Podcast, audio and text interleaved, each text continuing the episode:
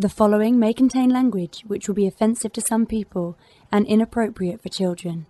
The topics discussed may include drugs, alcohol, or be sexual in nature. This show is intended for mature audiences. Listener discretion is advised. I'm serious. It's dirty. Really, really dirty. Still here? Then pour your favorite beverage, sit back, and let's get this fucking show started. Listener discretion is advised. Previously on Fantastic Forum. You know, you, you get disintegrated and reintegrated, and then your big blue penis is supposed to be hanging. So you get your nervous system, then your skeletal system, then your muscular system. And then once the skin starts going around it with your, you know, schlong organ, I, I've overpaid for a comic, but at least I'm going to produce content, maybe get a Pulitzer. He just forgot the horse cock, but other than that, it was pretty accurate. I think out of the four of us, I'm more of the furry one. What? I think so, because I always end up liking stuff with furries in it. I actually took a POV video of what it's like to be in there. Embrace penises as long as they're not erect. I hate this already. Tune in to Fantastic Forum Live, Wednesday nights, 9.30 Eastern, 6.30 Pacific on allgames.com.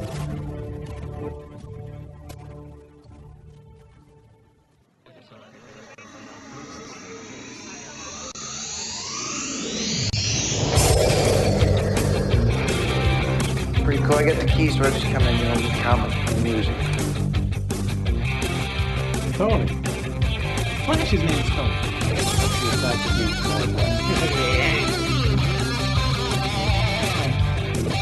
Lois could never have Superman's baby. Ah, yes. Incredible Hulk melon volley.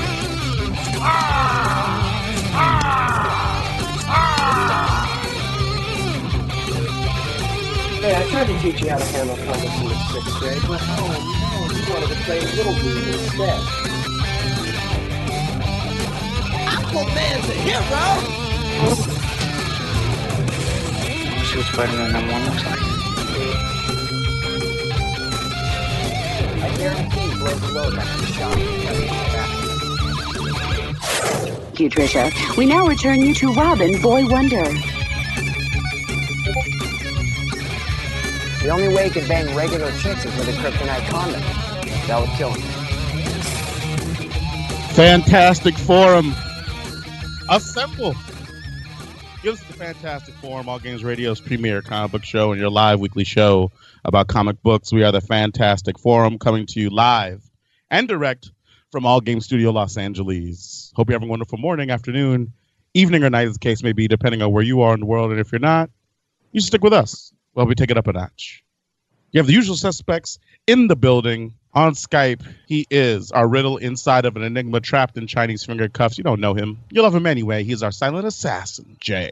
Hey, Next, he is our intrepid senior reporter. He's next in line for the cowl. He is our resident Dark Knight detective, and he goes by Oz. All this nonsense going on before the show. I don't even have my whiskey. Boo. No whiskey. That sucks. No whiskey's a bad time. Last, but definitely not least, or actually technically next, because I guess I'm last and least, is the backbone, the pillar, the strength of Fantastic Forum. He's our nigh invulnerable brawler and resident strongman, Moses Magnum. You know, you're lucky we let you back in, right?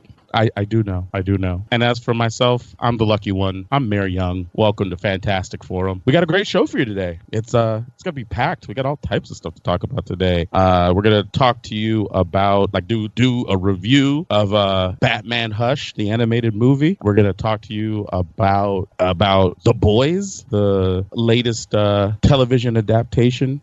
Uh we're gonna talk about House of X number one. We're gonna do our our weekly or semi semi weekly uh, Swamp Thing review, and we're gonna talk about Alchemeria. So we got all that happening, along with news, along with whatever else it is that you all want to talk about.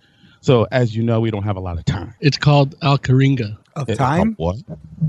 Hmm? Of Called time? Alcheringa. Of time. Love that No, game. Alcheringa. Of time. Dude, that's not what you put in chat. Uh, uh, yeah, I know. Oh, okay. Well, I'm just saying uh, what what I said is what you told me to say.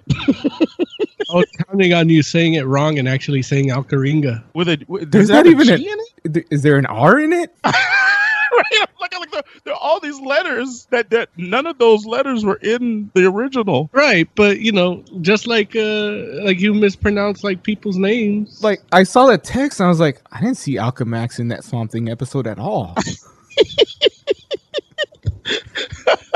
okay, well, hey, listen. So how do you say it? Alcheringa. How do you spell it? A L C H E R I N G A. Oh, jeez. Okay. Yeah, yeah. I mean, I granted I didn't spell it right when I texted it to you, but you should still been able to get it.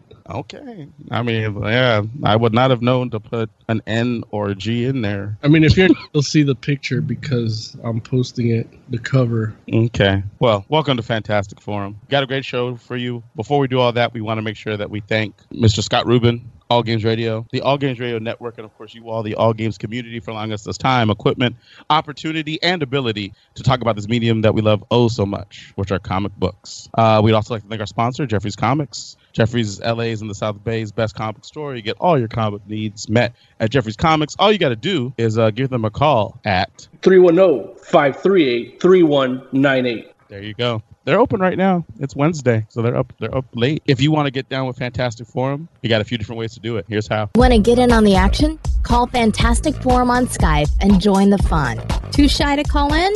That's okay. You can join the Discord chat room available at allgames.com slash live.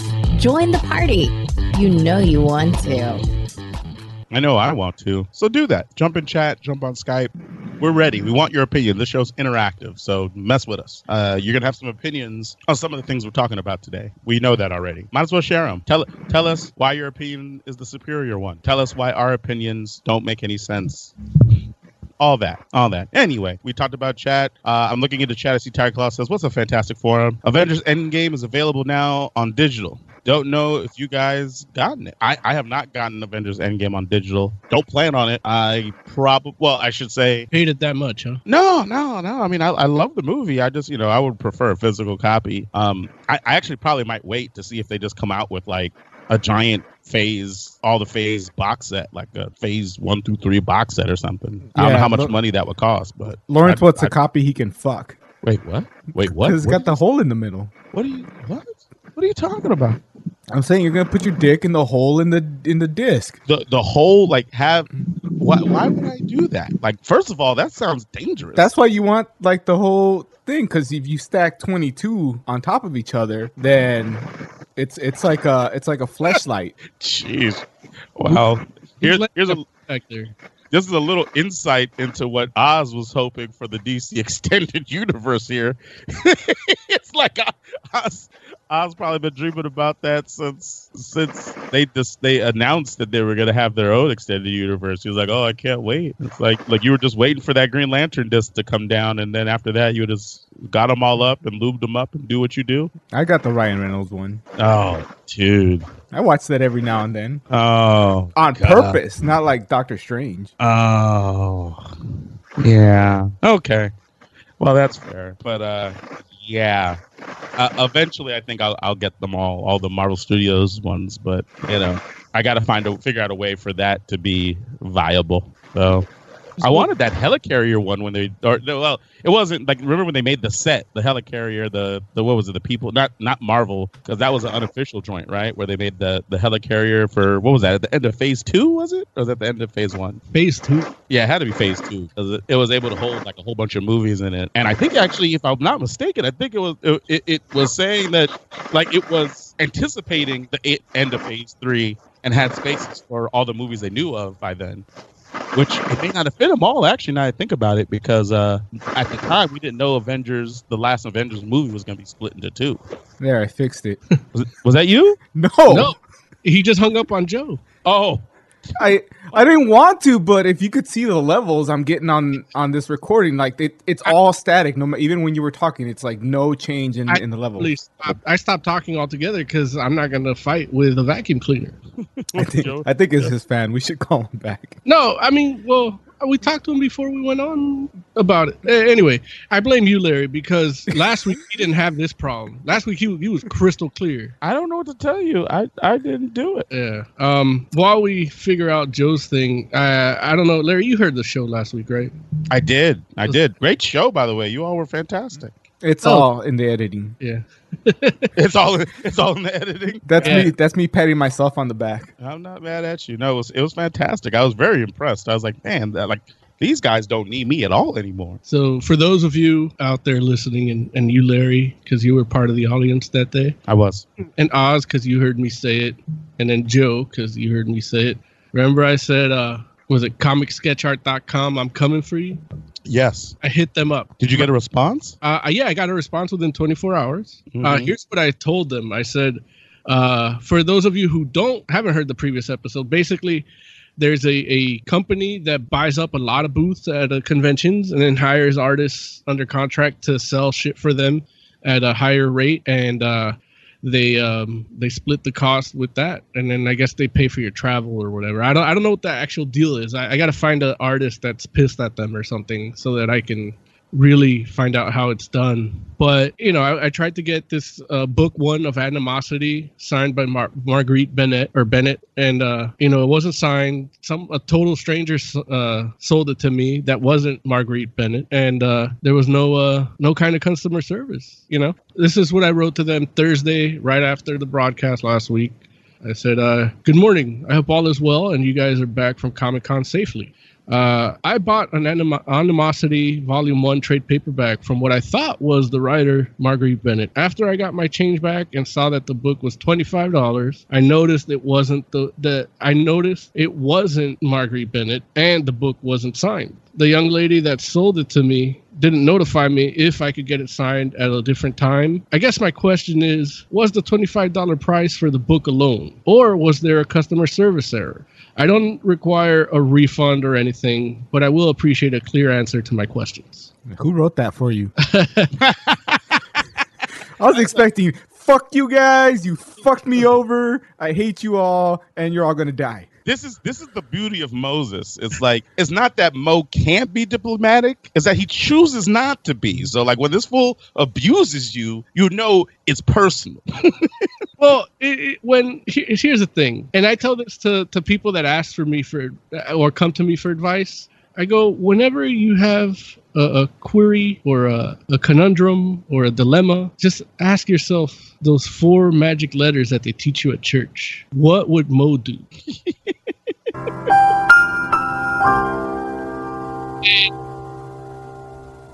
It, it, was there an eh in the end of that? What was I was I was in the middle of talking, but usually when Oz is playing something and I talk, it cuts out. Uh, Oh, okay. Gotcha.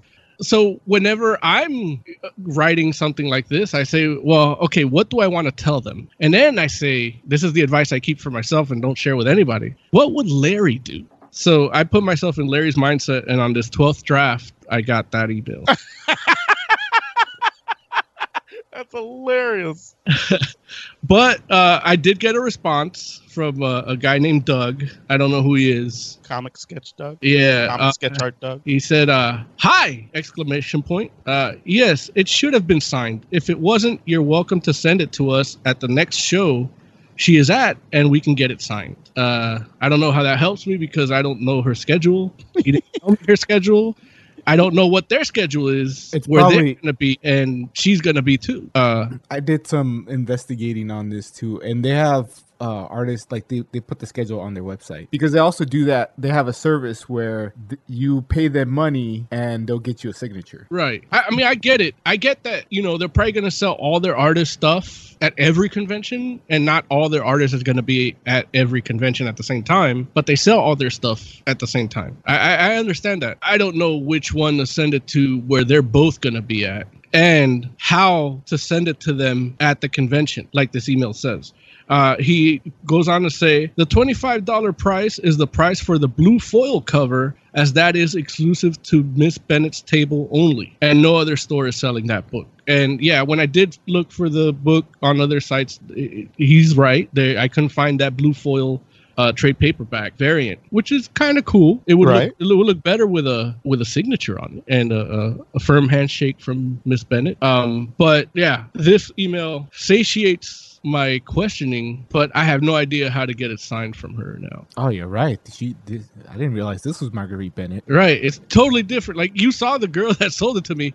Nowhere near Yeah, like the exact opposite. What And- what does she look like? Margaret, Margaret Bennett's, Bennett? you know, uh, uh, blonde lady. Uh, I'll I'll I'll post her picture in chat. Yeah. Okay. Just give me a but this was a, a, a, a you know, um, yeah. I wish I would have taken a picture of the. You know what? I'm gonna look through my video files because I might have, I might have had the. I think you did. I, yeah, I think I had the body cam going. So I, I'm gonna look. through, That's Marguerite Bennett. yeah, Oh, she's stunning. yeah. But she didn't sell me the book.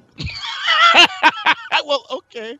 Uh, but I just I have no clue. That's amazing. Yeah. So I, I don't know. I mean, I am gonna have to stalk her and get it signed somewhere. See the like, next the, shop or something. the next three locations I can see for her are Awesome Con, Mega Con, Orla- Orlando, and Big Easy Con. I don't know the dates. Awesome Oh. Cup in Arizona. We should go to Big Easy Con. I'm guessing New Mega Con Orlando is probably in Orlando. It- It's but yeah, but it's in, in Orlando, Nigeria. Oh yeah, no, I can't make that. Big Big Easy Con's in New Orleans, right? Yeah. We should just do that. Uh, I have to work. Man, have you ever been to New Orleans? No, but I want Oh to. dude, oh my god. Listen, it'll make you realize you don't even need a job. Well, New Orleans will make you realize you're a rookie drinker. I'm, Dude. uh, well, I don't know, man. No, I'm- I've, I'm never been. you. I've never been more drunk than I've been in New Orleans. Like it was life changing. Dude, I, I was in an Uber and he just happened to cross Bourbon Street. Sun had just gone down. There was already a dude passed out on the street, some a drink in hand, in that giant uh, bear costume that that is like a stripper. Dancing bear. Probably. Not, uh, I think I think they do porn with this with this costume. Yeah, the It's like- dancing bear. Okay, if that's what it's called, yeah, just passed out, like head on and everything. Dude could have been dead. like, he's just laying there. It, the sun had just gone down, so it was probably like oh, six o'clock. Did he have abs? I don't know. He had a suit. He had the whole full on suit, Okay. like the one the one piece suit in the head. So it's like before he even did the show, I guess. this fool's drunk already. He's like, Not drunk, out cold. It, it could have been a dead body for all we know. listen, that's how you know the dude was that drunk. This fool, you. It's not like Oz could see his face, but Oz knew he was passed out because he was drunk. Like this wasn't like heat exhaustion. this was like this fool was that drunk that you could tell, even and though you couldn't look- see any visible parts of his body. this is how quickly this happened too because we had we had just gone out to get something to eat drove past bourbon street empty so within two hours not only did bourbon street get packed but this dude got so fucked up that he was out for the night. I don't think they have it anymore, but they used to have drive-through daiquiri shops. they have it. I had one. I had to get it. Oh, well, there you go. Yeah, a, a paper over your straw is a closed container. Dang. and those are those aren't even in bourbon street. Those, those are like everywhere. My sister got mad at me at Comic Con because I pulled out a out of my um my backpack a bottle of whiskey and just started swigging it in the street. And uh, she's like, "There's a cop right there," and I'm like, "He's not gonna do anything." yeah he's Yeah. busy protecting the religious guys Well, no, yeah, exactly. Like he was in that tower, that you know, that uh authoritarian muscle flexing tower. i didn't see you offer your mom any I did offer my mom some. oh i missed it I like your mom doesn't drink whiskey. She, I mean, on my birthday, she had some. Well, yeah, but that was your birthday. She But- still drank. Yeah, but it wasn't your birthday. It was Comic Con. She's like, look, It's like- huh? It's like your birthday. I didn't realize I was living until I sh- I went there when I was 16 for the first time. there it is. Your second birthday. Uh, but yeah, all this to say, um, and now they have Dan Slott, so now I'm gonna get Dan Slott stuff unsigned for 25 bucks. Unsigned. Yeah. Wait, so I actually commented on this post because he like he's so excited to to be part of the comicsketchart.com family. Um, yeah, I gotta start a racket like that. Dude, they they got everybody. I'm looking at the at the list. They they got everybody. Everybody that's worth anything they got, except for Jim Lee because he's he can't do it in time, and Jurgens of course because Jurgens you know is an upstanding member of the community and cares about his fans. Uh, Tiger Claw in chat says uh, Moses Magnum was trying to be formal so that he hopes to get a free book from them. I don't want free book. I want a fucking signature. Holy crap! How are all these female artists so hot? Like they're Who supposed to they're supposed to be nerds. Yeah, but they're but that's the thing. It's like they they they left the you know they left the douchebags from the academic decathlon to go to the comic guys because the comic guys were shy. I, I man, I, I didn't realize. I mean, I've Eman- been saying this years, Larry. Uh, Emanuela Lu, Lupacchino. Who? Emanuela Lupacchino. I never. I don't know what she.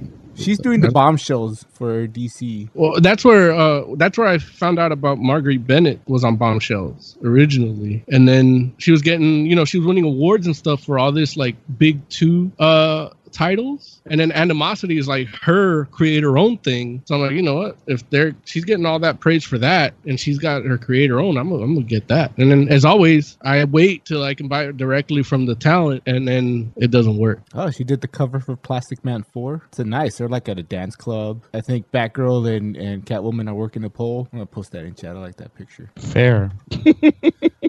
Word. Man, they are they are on the pole, aren't they? Yeah, That- well, that wasn't a joke. That's, yeah. That's the update on uh, on uh, my beef with comic sketch art. So are you you gonna ask them for more information, or what are you thinking? That's the thing. I can. I only have enough of uh, uh, diplomacy uh, for that one email. Like You now, used it all up. That yeah, wa- that I- was your- now I'm just a straight up diplomat. That was your diplomatic load. Yeah, that's Dick- it. I'm, diplomat. yeah, I'm a diplomat. I'm not there. I'm rat. I'm. It's all wrath now. So it, it's like. I mean, you know. Well, I didn't want to tell this story. Oz was there. Uh, one of our media friends that you know kind of does what we do. We do uh, was a bit in a in a bit of a pickle, and so I gave him or her my uh, my recorder. I figured use this as an ADR machine, and then use your mic, and then this will be your second mic. But then you just you know sync up the audio, and you'll you'll be golden. You know. I go. This one can actually pick up all of you if you just hold it. And I didn't see him or her later, and he or she actually messaged me later that day. Hey, where can I meet you up for this? I'm like, well, we're here. If you want to swing by, bring it. If not, you know, we'll we'll meet up tomorrow. We'll figure something out. I, I'm okay. I got enough equipment, you know, to record. I'm always prepared. I got like three or four things. Um, even now, he or she hit me up and she's like, hey, I hope you you you're not missing this, but yeah, I, I wasn't able to hit you up later. Uh, how do we do this? I go. All I said was, you know, if you want, I'll send you um just got get a padded envelope and I'll send you the shipping, the amount for shipping, and just ship it to me because I don't have time to drive out to you, and you don't have time to drive out to me. yeah, and we're not gonna see each other till the next big convention. So. It, uh, I don't really need it like that right now, but if you want to ship it, you know, I'll pay for the shipping. You know, I did the favor. I'm paying for the shipping. This cocksucker, Uh-oh. Doug from Comic Solid from from comicsketchart.com don't even say hey here's a stamps.com printout why don't you just send it to me i'll make sure it gets signed and then send it back to you More importantly, did he or she get what he or she needed? oh yeah it worked out perfectly Oh, great. Y- yeah it- you know i came through but As usual. yeah it, it- it's just you know it was weird because it was you know we had just had a bunch of drinks i'm stumbling across comic-con floor still looking for jergens and we him or her the, the artist, not the lotion. Huh? the artist, not the lotion. stumbling in the dark looking for Jergens. That's the title of this week's episode, by the way. in fact, let me type this down. But yeah, you know, it, it was a, a serendipitous moment for him or her because exactly what he or she needed, he or she got. But again, all this to say that comicsketchart.com could have just sent me a prepaid label or something or just tell me you know just ship it to us. Here's the address. Like i'll pay for it you know. Ultimately i'm not going to pay for it. I'm not going to ship it. I- i'm done giving them money uh, I'll I'll take twenty five dollars and give it straight to Miss Bennett just for fun before I give them any more of my money. That was a good moment too. Uh, seeing somebody like freaking out that much that they weren't going to be able to do what they wanted to do, and just like pulling shit out of each pocket. Like, well, we got recorders, we got microphones. It was like one of those like funny scenes where they like they're disarming the villain. Yeah. It just has all these weapons. That's how we were with recording stuff. Like I got I got GoPros. I have the the the task cam. I have the. We each have lapel mics. I have my watch that records. I have uh, a, a full-on audio recorder, and he had a full-on audio recorder, and then mics that go into those. That's pretty awesome. I wonder. I don't think I was recording on the body cam when when that happened, but I got I got to look through that footage again. nah, we don't want to out the person. I mean, just for my records. Oh, Not- just, just to, Yeah. Just so when you find the Jergens. well, just to show it to Larry. No, I, the Jergens one's already up. Like Larry saw it. I was talking about the lotion, not the artist. That one's up too. But who's yeah, this last? Who's this last person you posted, Oz? That's uh Lupicello. Lupacchino. Oh, okay. Chino or Cello? Is an I, so I'm guessing Chino. Lupacchino. Because I realized I talked about how attractive she is, and I just kept posting her art because she's pretty good. yeah, the art's fantastic. Yeah, the art is good. What did what is Spider Gwen? What did she turn into there? What is that? It's like the thing. Yeah, I think the part that says Gwen is covering like Ben. Nah. But then he's got horns. Yeah, it's a different universe, Ben. Oh, okay. I like that he still has boobs. So, gents, what should we talk about first? We got a lot to cover. Should we should we do Batman? Should we do uh Let me get let me go Uh-huh. through this uh, Alcheringa first because Okay. it's um it's something I bought at Comic Con and I f- Okay. you know I spent you know a good amount of money at Comic Con so I might as well have it for content. Um, Alcheringa? Alcheringa we found on the way to while we were stumbling looking for Jurgens in the dark. Um, but yeah, eh, you know, Oz got to see this because he was walking with me. Where I'm total like sensory, uh, almost overload. Overload, you know, like I see a cover I like, boom, take my money. You know, That that cover is really striking. yeah, that really got to me. And all I really saw, like the girl in the, you know, I put it for those of you listening, I put it in chat. Um, the girl dressed in white is the main character. But what really got me was that chaos monster in the back. That like, oh no, I spilled whiskey. on. Okay. Um, but yeah, that chaos monster in the back is like, oh man, I want to know what this is. And then the ALCH in the title, you know, it hit the alchemy part of my brain. Mm-hmm. Um, here, give me this. And then, you know, artists are getting smart because they have their little comic and then they start making little merchandise to go with it, like little pins and you know, enamel pins are are well, they're dying down now, but they were huge about a year ago. Like, Oh, yeah. really collecting those, and I love them, so I just keep buying them, but I never wear them. But um, they had one for the character, and the character on the cover, like the art on the cover, looks cool. In the pin, looks she looks a lot better. And then they had variants of the pins, like you want the red dress, blue dress, white dress. You know, I went with red because I like red. But you know, this book is one of these like fantasy. Uh, I guess I don't know if it goes into urban fantasy where it's like it's real world stuff, but then they fall asleep and wake up in a different world, and they're you know the same people in that world, but you know different. Does that make sense? Okay. Kind of like uh like non-player or uh well Larry, you remember non-player, right? Yes. Yeah. So like that. Um, and this is kind of how it is. And you follow the the main character in her waking life. The art itself in the book is actually pretty cool. It's very clean, straight lines. Uh, colors are kind of muted in the the real world, and then they're kind of muted in the dream world, but it's different. Like the backgrounds are bl- are brighter and stuff, and uh, lets you really focus on the design of these people. Because that's one of the things that really got me when I was reading this. It's the architecture when she gets to that uh the city uh they call it the city of the city of the architects of dreams. And uh it's called etikatai etik etikaitai alor um and then alcheringa i guess is another city like the main city or something. But that little splash page when you get into that you see like they do a real good job doing that architecture. Um, there's another panel in this book where it's just a rug, but the or no, it's not a rug. It's um a hedge maze, but the hedge maze is in the background, so Okay. it looks like you know you just see it off in the distance, and all the lines are still consistent in a smaller version of this hedge maze. And uh, yeah, so it kind of reminds me of Gary Frank in Midnight Nation. Wow. Yeah. That's good stuff. In fact, you know what? Let me take a quick picture here. Uh, like the I, I was looking at uh an issue of Midnight Nation the other day and I was just like, man, that joint's amazing. Yeah. Now, you know, the the artist here is a dude by the name of uh, Adam Frank. Oh, maybe he's related to Eric here. Wait, what? Yeah. Coincidence? Yeah. Oh, look. I remember I remember making a note of that when I first read it, but I was high. So there was no paper or pen. Where is that page I liked? Oh, Well, it was the opening page. But yeah, and the story itself is cool. Um, the it starts off with the main character in therapy, and she's describing this weird dream she has, where you know, and they tell her to take more medicine, and the medicine, of course, had the side effect of making her sleep, so she goes into that that realm. And then there then it goes to this other dude on the whole other side of the world and he's like having trouble like he's like narcoleptic. so when he knocks out in the waking world, Mm-hmm. he wakes up in the other one, but because I guess from the I don't know if it's the chaos of him not being, you know, a set sleeper, like he just wakes up in random places. So he has to like when they meet up, they can't find him. Hmm. Okay. Yeah. So there, there's a whole thing with him, like they're trying to find him at the beginning.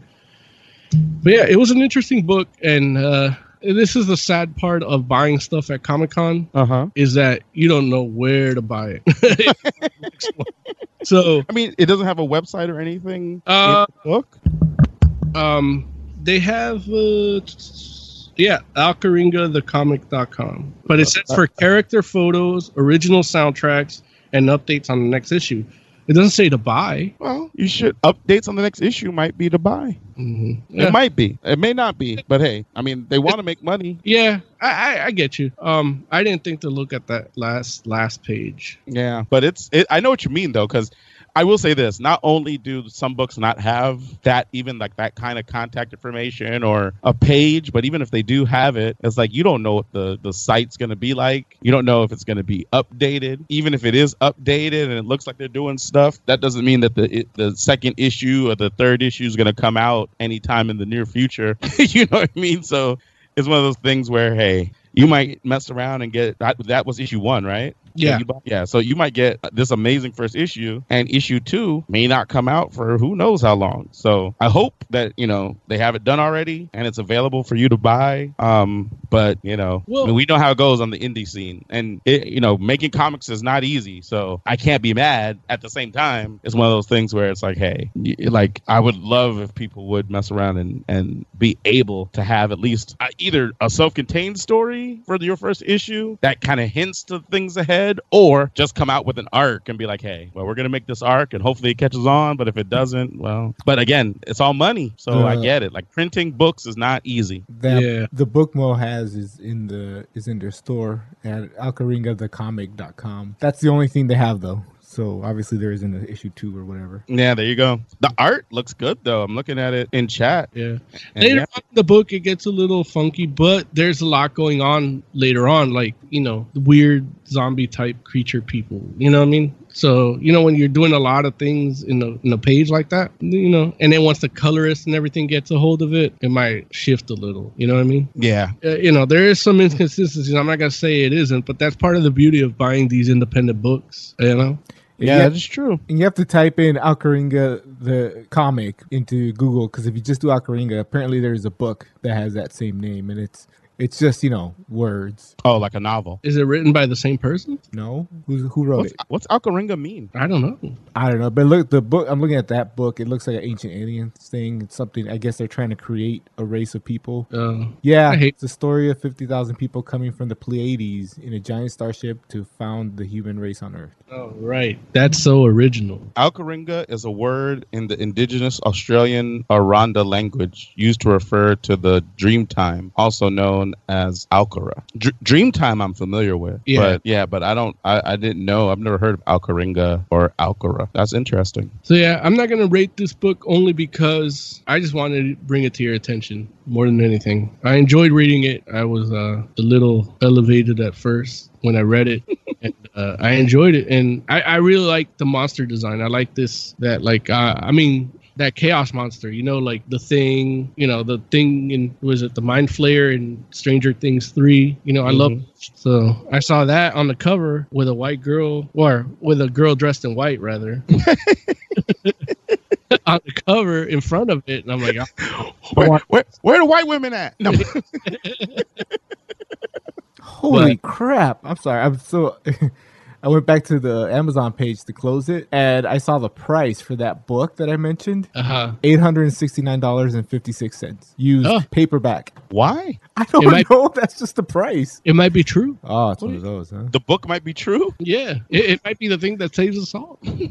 and they're like eight hundred dollars for it. You want to? Well, yeah, because if it was ten, if it was ten dollars, then it's fake.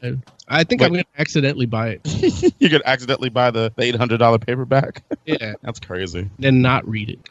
Um, No, another book I got, Larry. Not not to like. I, I just this is just a preview of next week's review. Okay. It's a book called Marks: A Tale of Neglect. And uh Oz, you remember me buying this book, right? Is that the one where you told the guy, "Fuck your other books, I want this book"? Yeah, Okay. that's It's called Marks. yeah. Yeah. Well, we were Like- walking, and you know, there's people like, "Hey, you want to hear about my book?" And Mo being drunk, high, and curious is like, sure. I love comics and I love independent comics. So yeah, if you're gonna tell me about your book, I'm gonna sit there and listen. So this guy starts telling Mo about like these. I bought a book about a rock that fights just because of how the guy told me about it. Emily was there; she can tell you. So yeah, it, you know, I like indie books. Yeah, this this guy was describing like these other books that he has, and they're like sci-fi stuff and crazy No, shit. they're going- historical fiction I about thought the I, Korean. I thought the Chinese- one no no not the one you bought the ones he was trying to he was telling you about and then you ask him well what's this one and that's when he starts telling you oh this is like my granddad or something like that and yeah.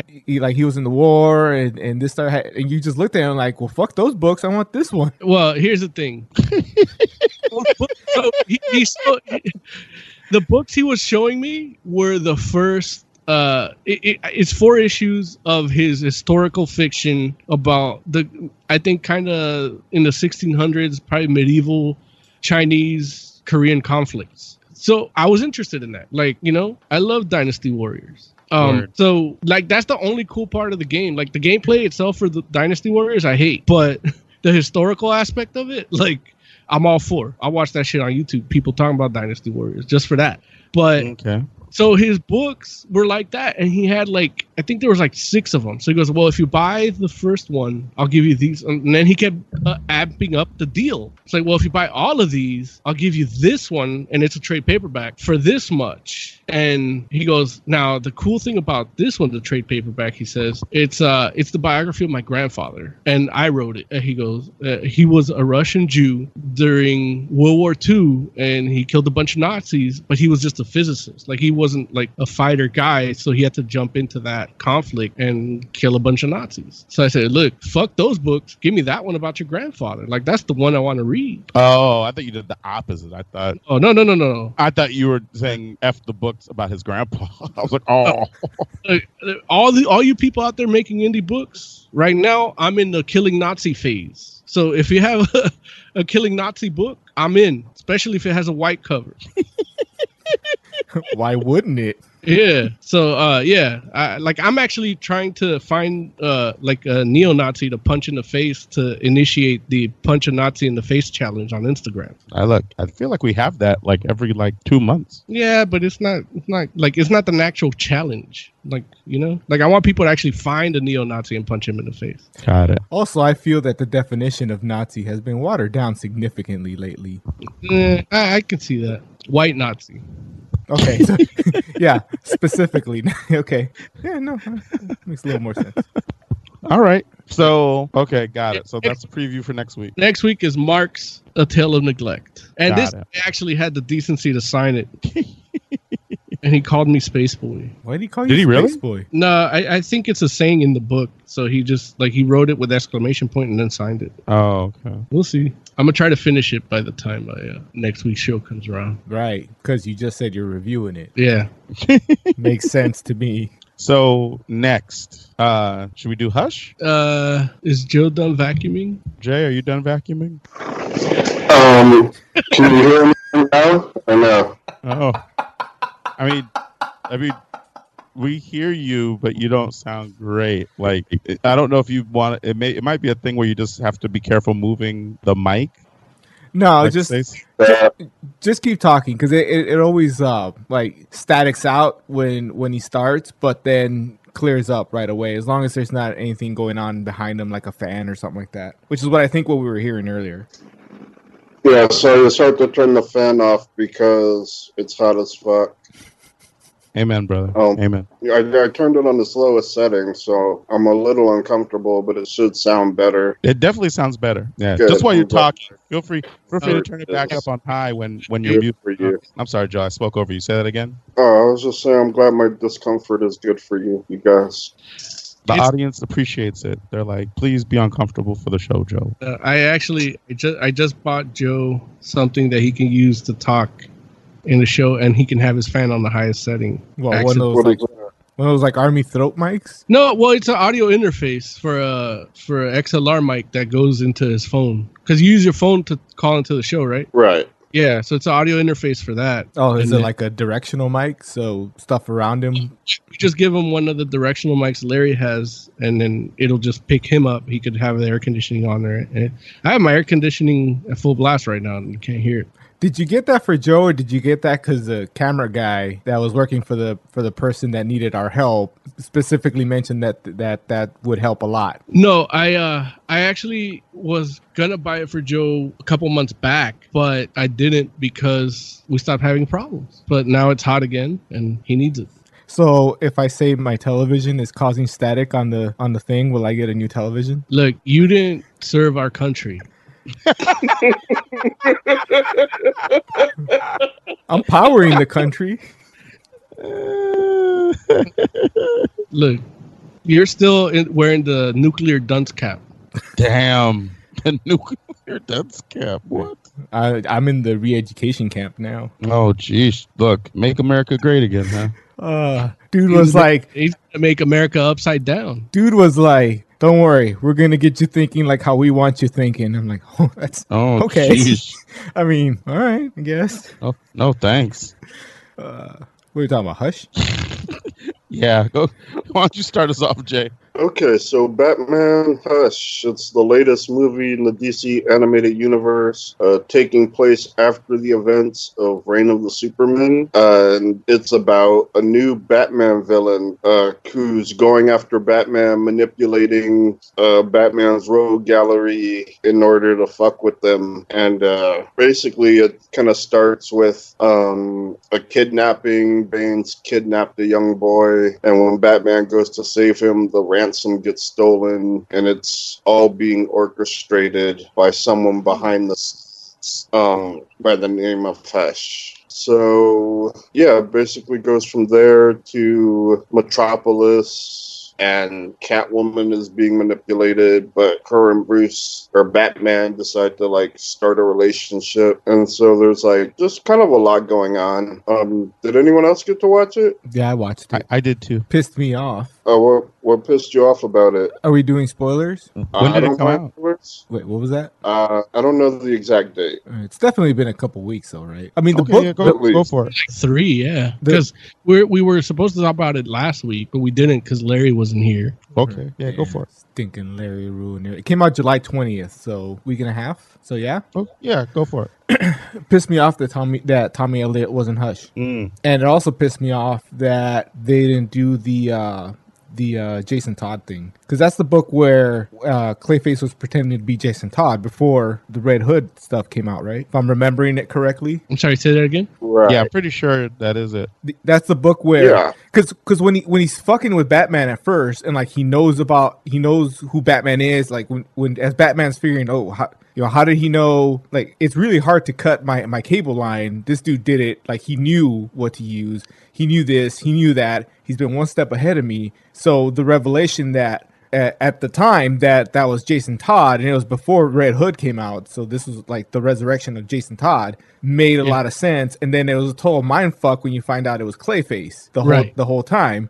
And then further that that's not even that wasn't even Hush. Hush is, is somebody else. It, it was I, I love that story. I love the Hush story and Yeah. I can accept them skipping over the Jason Todd Jason Todd stuff because they have that Under the Red Hood movie out already but Yeah. the Tommy Elliott thing was a big deal in that book. You know, Yeah. that that's one of those Yeah. being Now, here's betrayed the by. thing. Go ahead, Joe. Here's the thing about Jason Todd is that we actually, to my knowledge, don't know anything about Jason Todd. What do you mean? So when the continuity in the DC in the animated continuity, we haven't seen a Jason Todd. yeah, they did Under the Red Right. Hood. No, that's the that's not the that's a different continuity. Actually, I think that's just a standalone. But the uh, the current animated continuity starts at Flashpoint, which was uh, after Jason Todd. Even then, after the Jason Todd. So when you're talking about the current animated continuity, it's uh you know Batman versus Robin, uh, Bad Blood, Hush. There's another one in the middle there that I'm forgetting. Isn't But isn't it's bad? uh, Basically, isn't, those four movies are the Bat continuity, and they include the Justice League continuity and the Teen Titans. But like with all of these that we've gotten, oh, and uh, of course, Road to Hell. Um,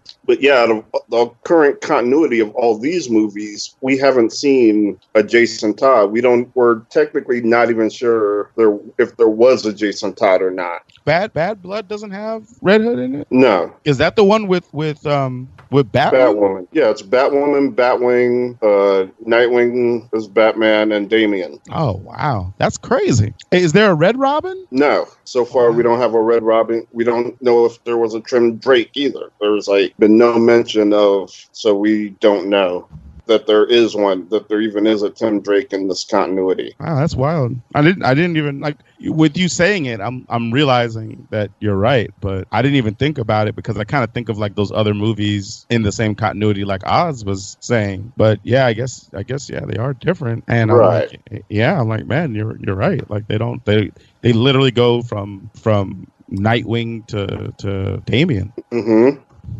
That's what happens with that compressed Flashpoint reality, I guess. Yeah, like it's easy to hate that they didn't do the red or the Jason Todd thing because that is a great part of the book. And actually that's one of the things where it's like like you can see why Batman would kind of go crazy against the Joker. Where in the animated film it almost seems to come out of nowhere. Yeah. But uh yeah, so in the con- in the book it works better because there is the Jason Todd, there is the inner monologuing, uh, which I would say the movie only suffers a little bit for that. But uh yeah, but because because it's written for the continuity, that's w- what mandates some of the changes that were made. Holy crap! You know, There is like there is Luthor no being in the Justice League, and you know, going to him because in the comic it was he was president, and uh, what's her name? Talia was in charge of LexCorp, so he visits her, and then there ends up going into another subplot with her and the League of Assassins, and which yeah, they could obviously couldn't do with the time frame, but yeah, just with the continuity, the the way the continuity is what shapes a lot of the things, a lot of the changes that are made. Yeah, I'm looking at the cast list for all these movies. There's no Tim Drake anywhere. Even Right. under even under even on the Red Hood movie, which you're saying is out of the continuity, he's not. There's no Tim Drake in that either. No,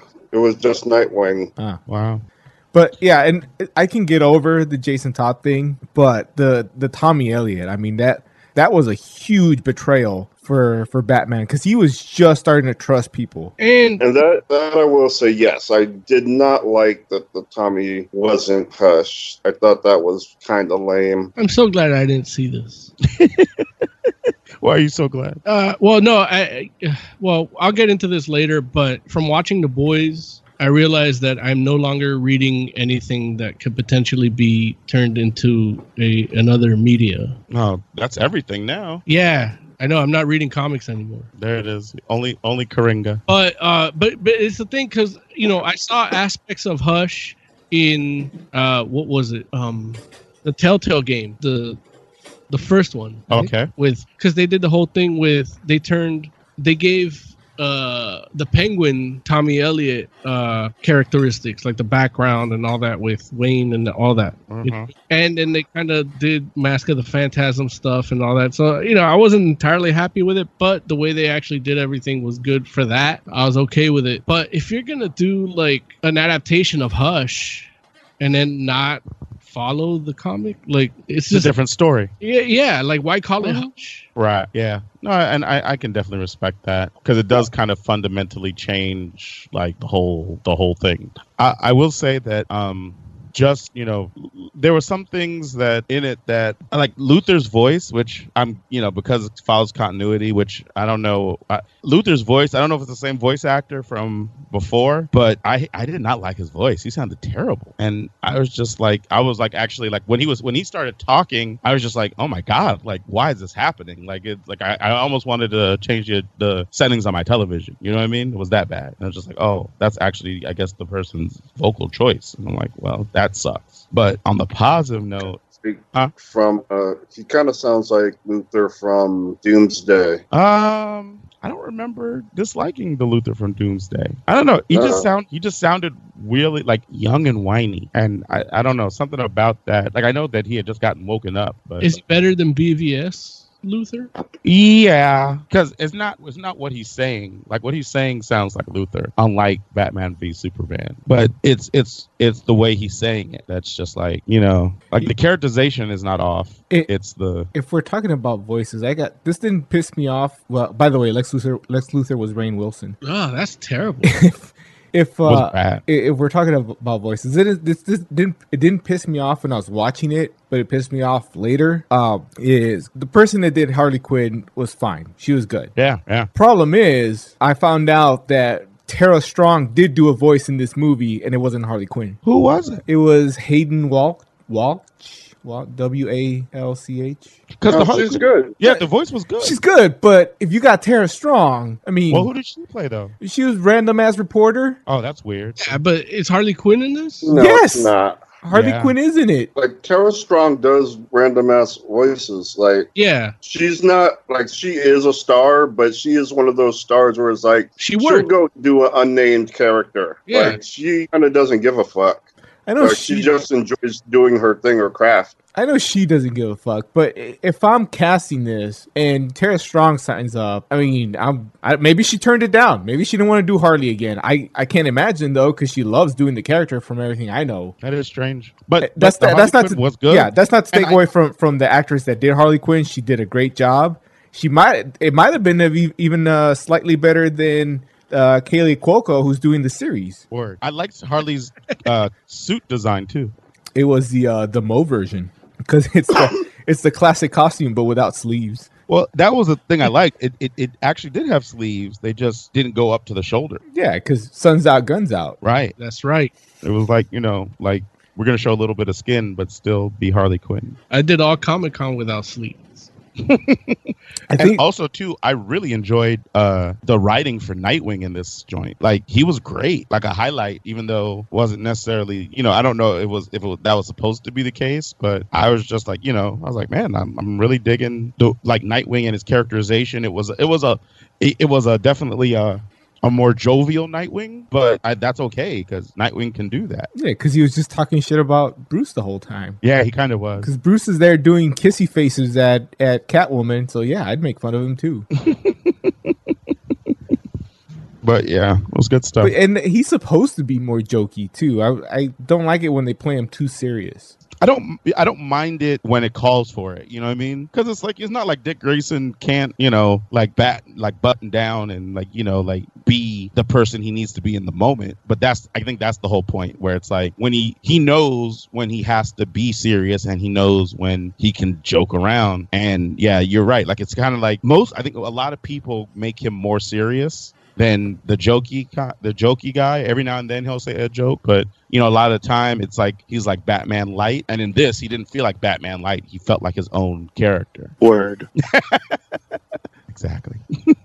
Man, it's a it's a good movie. It's not. I don't I don't hate it. It just those those things bug me story wise. Yeah, I can see that. Yeah. So all in all, what did you think of it, Jay? Um, honestly, I think it's the best Batman we've gotten since Flashpoint. Really? Wow. Yeah, I mean, he's going. I mean, yeah, there are issues. A little more detective work, or showing the character showing their work more would have been better. Or going like do more detective stuff with Batman and with Hush. Even though, yeah, I didn't like that it was uh, wasn't Tommy and that he So who- apparently died at the end. Hmm? Who was it? The Riddler. Oh, Apparently, the Lazarus Pit made him smarter too. oh, Well, not smarter. Give him a flash of insight, which is kind of what happened in the book too. yeah, but not in Hush Yeah, in Hush. with Riddler. Yeah, but Yeah. He, he didn't become Hush though. No, but the Lazarus Pit made him smarter, like for a second, and he got the like he figured out Batman, Bruce was Batman after going in the Lazarus Pit. Oh, okay, yeah. What about you, Oz? Oh no, I'm sorry. You didn't give us a rating, Jay. Um, I say three out of five. Like I think it's the best Batman we've gotten since Flashpoint. The best, you know, That's still not. in, in Batman. Hmm? That's still not saying much. I mean, I, I don't know. It kind of isn't saying much, but then again, it's like it shows that they're getting better, and that's a good thing. And that's one actually I actually do enjoy watching. Like it's not super frustrating like bad. It's not like frustrating like Bad Blood or annoying like Damian versus Batman. Like it, it's good. What did Okay. you guys think? Oz, what, what was you? How would you rate it? I'm gonna. Batman it- Hush. it's a sliding scale. If if you read like the the more you enjoyed the the book, the closer it is to three. If, mm-hmm. however, you haven't read the book, and I I know a lot of people haven't, Right. then it's a four, maybe even a four and a half. Gotcha. But I would say pick up the book because the book is better than the movie. I'd agree with Oh, the that. book's phenomenal. Yeah. It's uh, I love that book. It's a, it- not just story wise, but Jim Lee put some some work into that book. Yeah. Like they true. they they sculpted statues based on pages from that book. No, it, it definitely like and and it was the thing that sealed the deal between uh well Wildstorm joining the DC company. Yeah, yeah, but no, I think I think I think you're right, Oz. Like I think how much you enjoyed the Hush comic probably would affect your rating of this joint. I I, I personally thought it was like I I give it three and a half, I give it five. but it, it's not bad. It's just yeah, the book's better, and you know it, it like there's nothing. I I feel like yeah, if you're just if you're an, a DC animated guy and you're waiting for the next one, I don't think this will disappoint you at all. But uh if you're looking for like an adaptation of that story, you're definitely kind of going to be taken aback a little bit. So all right, cool. Batman Hush. What should we talk about next? What's on the docket? Uh, we still have Swamp Thing. We still have Power. Pow- oh, House of X. We still have The Boys. Uh, I And- think. hmm. And yeah, and hmm so that's where we're at. Okay, let's do uh how uh House of X House of X number one. five two because I didn't read it. You what? You didn't read it? I didn't get a chance. to. I had internet problems. Oh, that's unfortunate. I had to. Wait, did anybody get to read House of X? Um, No. I read the director's cut. What is that? What? that he only read the like the end part, not the the main part. No, I read all of it, Oh, okay. But you got the director's. including the director's. Okay. Yeah, I got the director's version, Yeah, I I like. it. didn't. which I was didn't even know there. awesome. Was, I didn't Yeah. know there was a director's cut. Yeah, I actually. Dude, you are missing out. yeah. You are missing out so much. When I You, you've only had half of the. You've only had a, a quarter of the experience of Dang. House of X number one. Okay. when I I reviewed um Silver Surfer Black, I read the director's cut, Okay. which still didn't make me like the ending. Okay. Oh, but as did that finish? No, but the first issue was a director's cut. Oh, When- oh, you didn't like the, the ending of the director's cut of the first issue. yeah. I mean, we talked about this with with Kano. Got you. Right, right. Okay. Well, um, House of X. Well, do, I don't look. So wait. Should, so should we do this or should we wait? Should we wait? Like, should I read the director's cut and should we give No, Mo and, No, you- and huh? If you no. want, Let, let's go for it, and I will try to impart a shadow of the awesomeness of the director's cut upon you after So- you That's- after you talk about it. that Or sounds like after, as, after we talk about it. I think you should talk about it now, then read the director's cut, and then come back and talk about it again. do that. So Ho- House of X One is Jonathan Hickman's uh, first first X book. You know where he's you know he's, we've talked about it already. Where he's writing House House of X and Powers of Powers of Ten, and uh, these two books are basically going to redefine the status quo for mutants in, Wait. in the Marvel universe. Hold on, hold on. Is it Powers of They've Ten got or this funky ass release order that is so bizarre. wait? I, I have a I have a question. Is it Powers of Ten or Powers of X? It, you can you can say it either way, but but it, it is uh but powers of 10 is is really the the intended way to say it like Okay. that's There's ten characters, Like Weapon 10. yeah kinda yeah and then people just said X because he becomes an X Man. Because that was Well, that was his nickname. think- was X Man was his code name? I heard. Guys say Pa- like weapon x was created as weapon x and then you know retconned to weapon 10 which is you know uh, uh, which is fine but um but powers powers of 10 is technically like what what or how the book like at, the creator intended it to be powers of 10 of course everybody understands why people say powers of x and nobody is like trying to shame anybody like it's 10 dummy you know it's like no it, it, it's an x no. so I well, I asked the question because if somebody says it wrong, I do plan on shaming them. oh well that would be wrong of you Okay, so House House of Ten and Powers of Ten. Go. Sorry. No, no. House of X. Powers of 10. why isn't it? Uh, uh, okay. See, this is why I don't read Marvel. That's the that's She- called the it's House of X because it's Xavier's house. yeah, yeah. And Powers of 10. I can't tell you why it's Powers of 10 yet because um I haven't read it fully, but I do know that the book opens it's it's interesting because the book opens with um an X Well, you know, you know, you, you remember integers, Nope. mathematics. I mean, I remember math. Okay, so you remember that when you're It's- doing when when it- you're doing It's integers. No. And actually, it's No, it's pronounced not. math. Say what'd you say, Jay? It's pronounced maths, not no, math. no, no. It's math because it's progressive. Oh, jeez. Proper English is maths. What? Maths with the S. You're That's how you say it in proper English. Eh, Listen, I disagree. I'm not saying math. Americans love making shitty language choices. Hey, welcome to America. But no, basically just the same way how you have like, you know, like when you're solving an equation and it's x to the second power, it's like it's like that. And that's why it's powers powers of 10 cuz like the book opens with like uh x x to the zeroth power talking about like year 1 of the X-Men, like the founding and then like does like x to the first power and that's like 10 years later and then x to the second power Okay, look, And- at the, look, s- Lauren, eh, I'm sorry I asked the question. You were talking about House of X. well that listen you wanted to know why we, powers of 10. we got a schedule. I'm sorry I asked the question. House I, of X. I can actually spoil this all for you. spoil all what All this new relaunch X Men stuff. why It's just going to go back to normal. i don't think so Well, that's what Hickman said. what what did hickman say I have a quote from him about this particular issue. what did he He goes, I think one of the big mistakes that some people make at Marvel Comics is that we are reactive to what they're doing in the Marvel films. We should not be taking our creative cues from the direction they're taking things in the movies. That kind of defeats the point. They have a billion dollars to play with, and we don't. You can't compete in that matter, and you shouldn't. My argument has been that I should always. Wait, that's not the quote I wanted. Sorry. like, I've never, like, never read that before.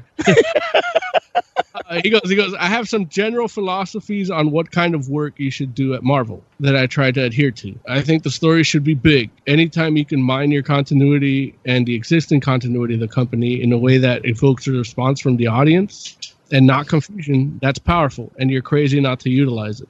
And when you're writing these books, the cardinal rule beyond that is that at the end of the day, after you've torn up the playroom, scattered all the toys, you put everything all back on the shelf. Don't be an asshole and leave a mess. Well, also as I'm yeah but but but why does that say to you it's going to go back to the way it was because he did mention continuity. Like it's like you're grabbing the continuity, twisting it, you know, and then you put everything back. And that's exactly how Secret Wars went. Mm, I'll, I will tell you why I think that interpretation is the wrong interpretation in one second. What were you going to say, Oz? I well, because as I'm looking into it, I, I guess powers of ten, which this article is scolding me that that's how it's pronounced, and House of X uh, take place like at the same time, and there's six issues bi-weekly. So the, Yes. the way you have to read this is you pick one up. I think I think uh, House of X first, and then the next week Power of Ten, and you alternate, and it's a full. It's like one 12 issue story. Right. At, at And the- Joe was speaking to that a little bit too. That the order's a little weird, the reading order. yeah, it's you, ha- fucked up. you have to you have to go you have to alternate. So you actually have to get both. You can't just get Yeah. the House Every- of X oh, books. And then what happens when the last one comes out, which is just in October? Right. So, I mean, I can answer that question if you like. That that was actually. Is it going to take an Comic-Con. hour and a half like the last question I asked? N- No, no, it, it won't if you shut up. Oh, That's not possible. Larry, Oh, well, you're nice. You can't talk like that yet.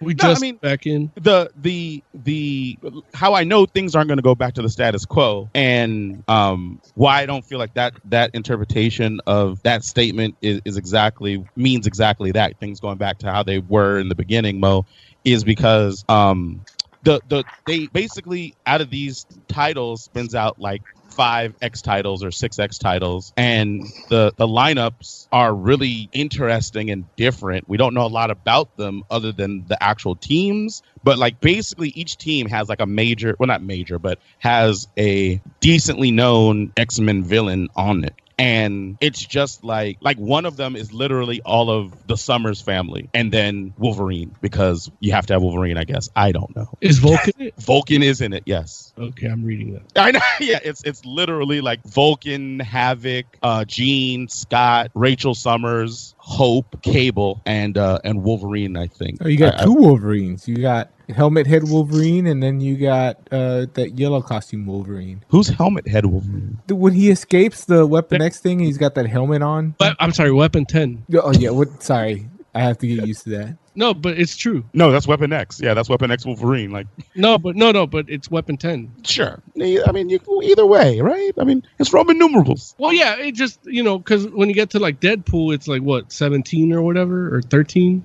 I posted I You know- posted a picture, and it has one Wolverine under the House of X label, and then the other one under the Powers of Ten. Yeah, the the but you have to. That's a little misleading because It's you know House of House of X, which I'm not exactly sure if you have to like. Here's what I'm saying. I don't know if you have to have to read them both, but you definitely should. But I mean- what I know is House of X is kind of like talking about what's happening with the mutants right now. Okay, so just so we're clear, Like, it sets the whole foundation for the event. I'm sorry, say what? It sets the whole foundation for the event. What's the whole foundation for the event? House of X, number one. Yeah, it does set the stage for like what the new what the new normal is supposed to be for mutants. Okay, so uh, just so we're clear. Oh wait, is that Dazzler in there?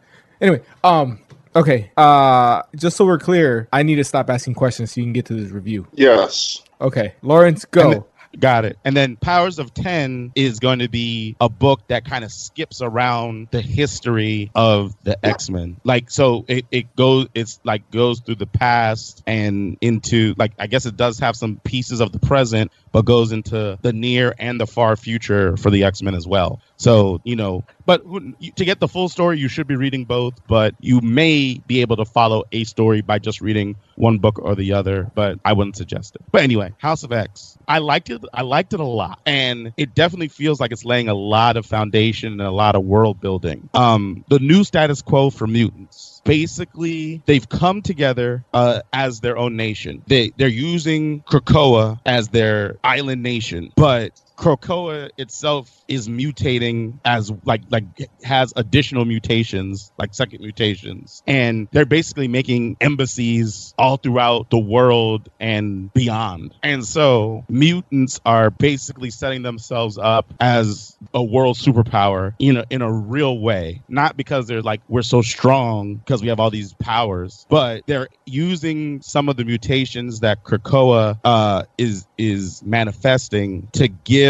humanity to, to have things, I guess, to to export to humanity that they can't really refuse. Because they're using like pharmaceuticals and plant-based stuff or plant-based uh, uh, uh, pharmaceuticals to help extend human life and to help them like get rid of like disease and things like that. And basically leveraging that stuff as a way for them to be like hey just leave us be. We're going to give you this. We'll help you do what you do. But just know that we're the mutants. We we have our own nation. We want to be left alone. We we want to trade but we want to be left alone. And just know that we're the future of this world eventually you all are just going to die out and you'll be done. So you know just kind of accept that and let us help you while you're here but just know that we're the future. And uh there, there's only really like four people four four mutants in this book that really have like any kind of like significant like speaking roles. Uh that's jean gray cyclops Professor X and Magneto. You see other people throughout the book and they're doing different things, but really Magneto is really the star of this book for, for the first issue. I don't think that's going to stay that way, but for the first issue, because Magneto is the person that is the ambassador to the mutant nation and that's talking to the ambassadors from the world's superpowers and him kind of informing them of what the deal is and confirming some of the things they already knew about what the status of mutants are in this day and age. The book, in my opinion, it's written really well. I mean, Magneto, like his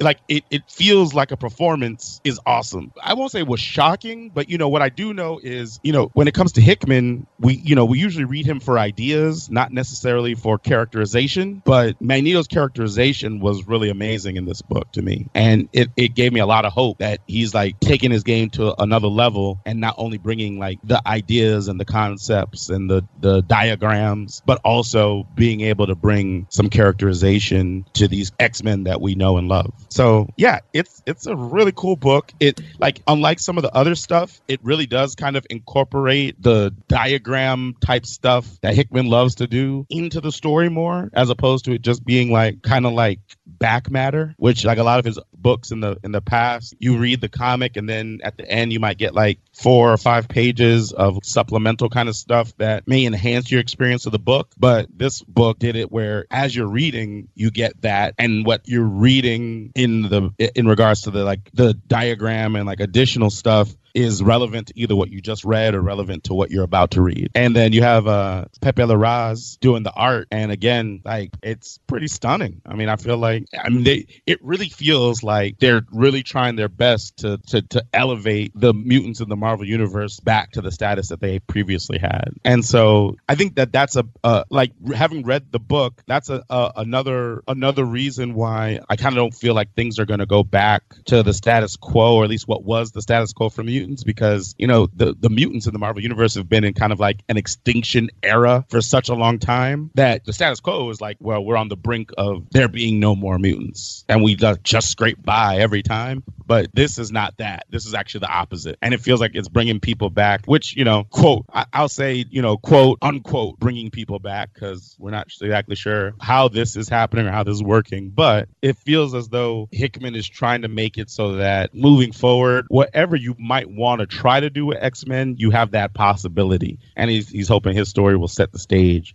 for the possibilities for X Men to be limitless. So, one of the things you didn't talk about was the heist. Yes. During all this, while Magneto is doing his talky talky thing, you basically have this heist going on with Toad, Mystique, and Sabretooth. And it actually leads to Cyclops confronting the Fantastic Four. And uh, this is pretty interesting. This is pretty awesome. Cyclops has been pretty interesting lately, but I think this is probably him at his best, where he's basically telling the Fantastic Four, you know, my people have been like persecuted for like forever. Did you think we were just going to take it? Basically making a statement saying, like, this is what's happening, telling the Fantastic Four, this is what's happening now. And tell your kid that when he's ready, we'll take him.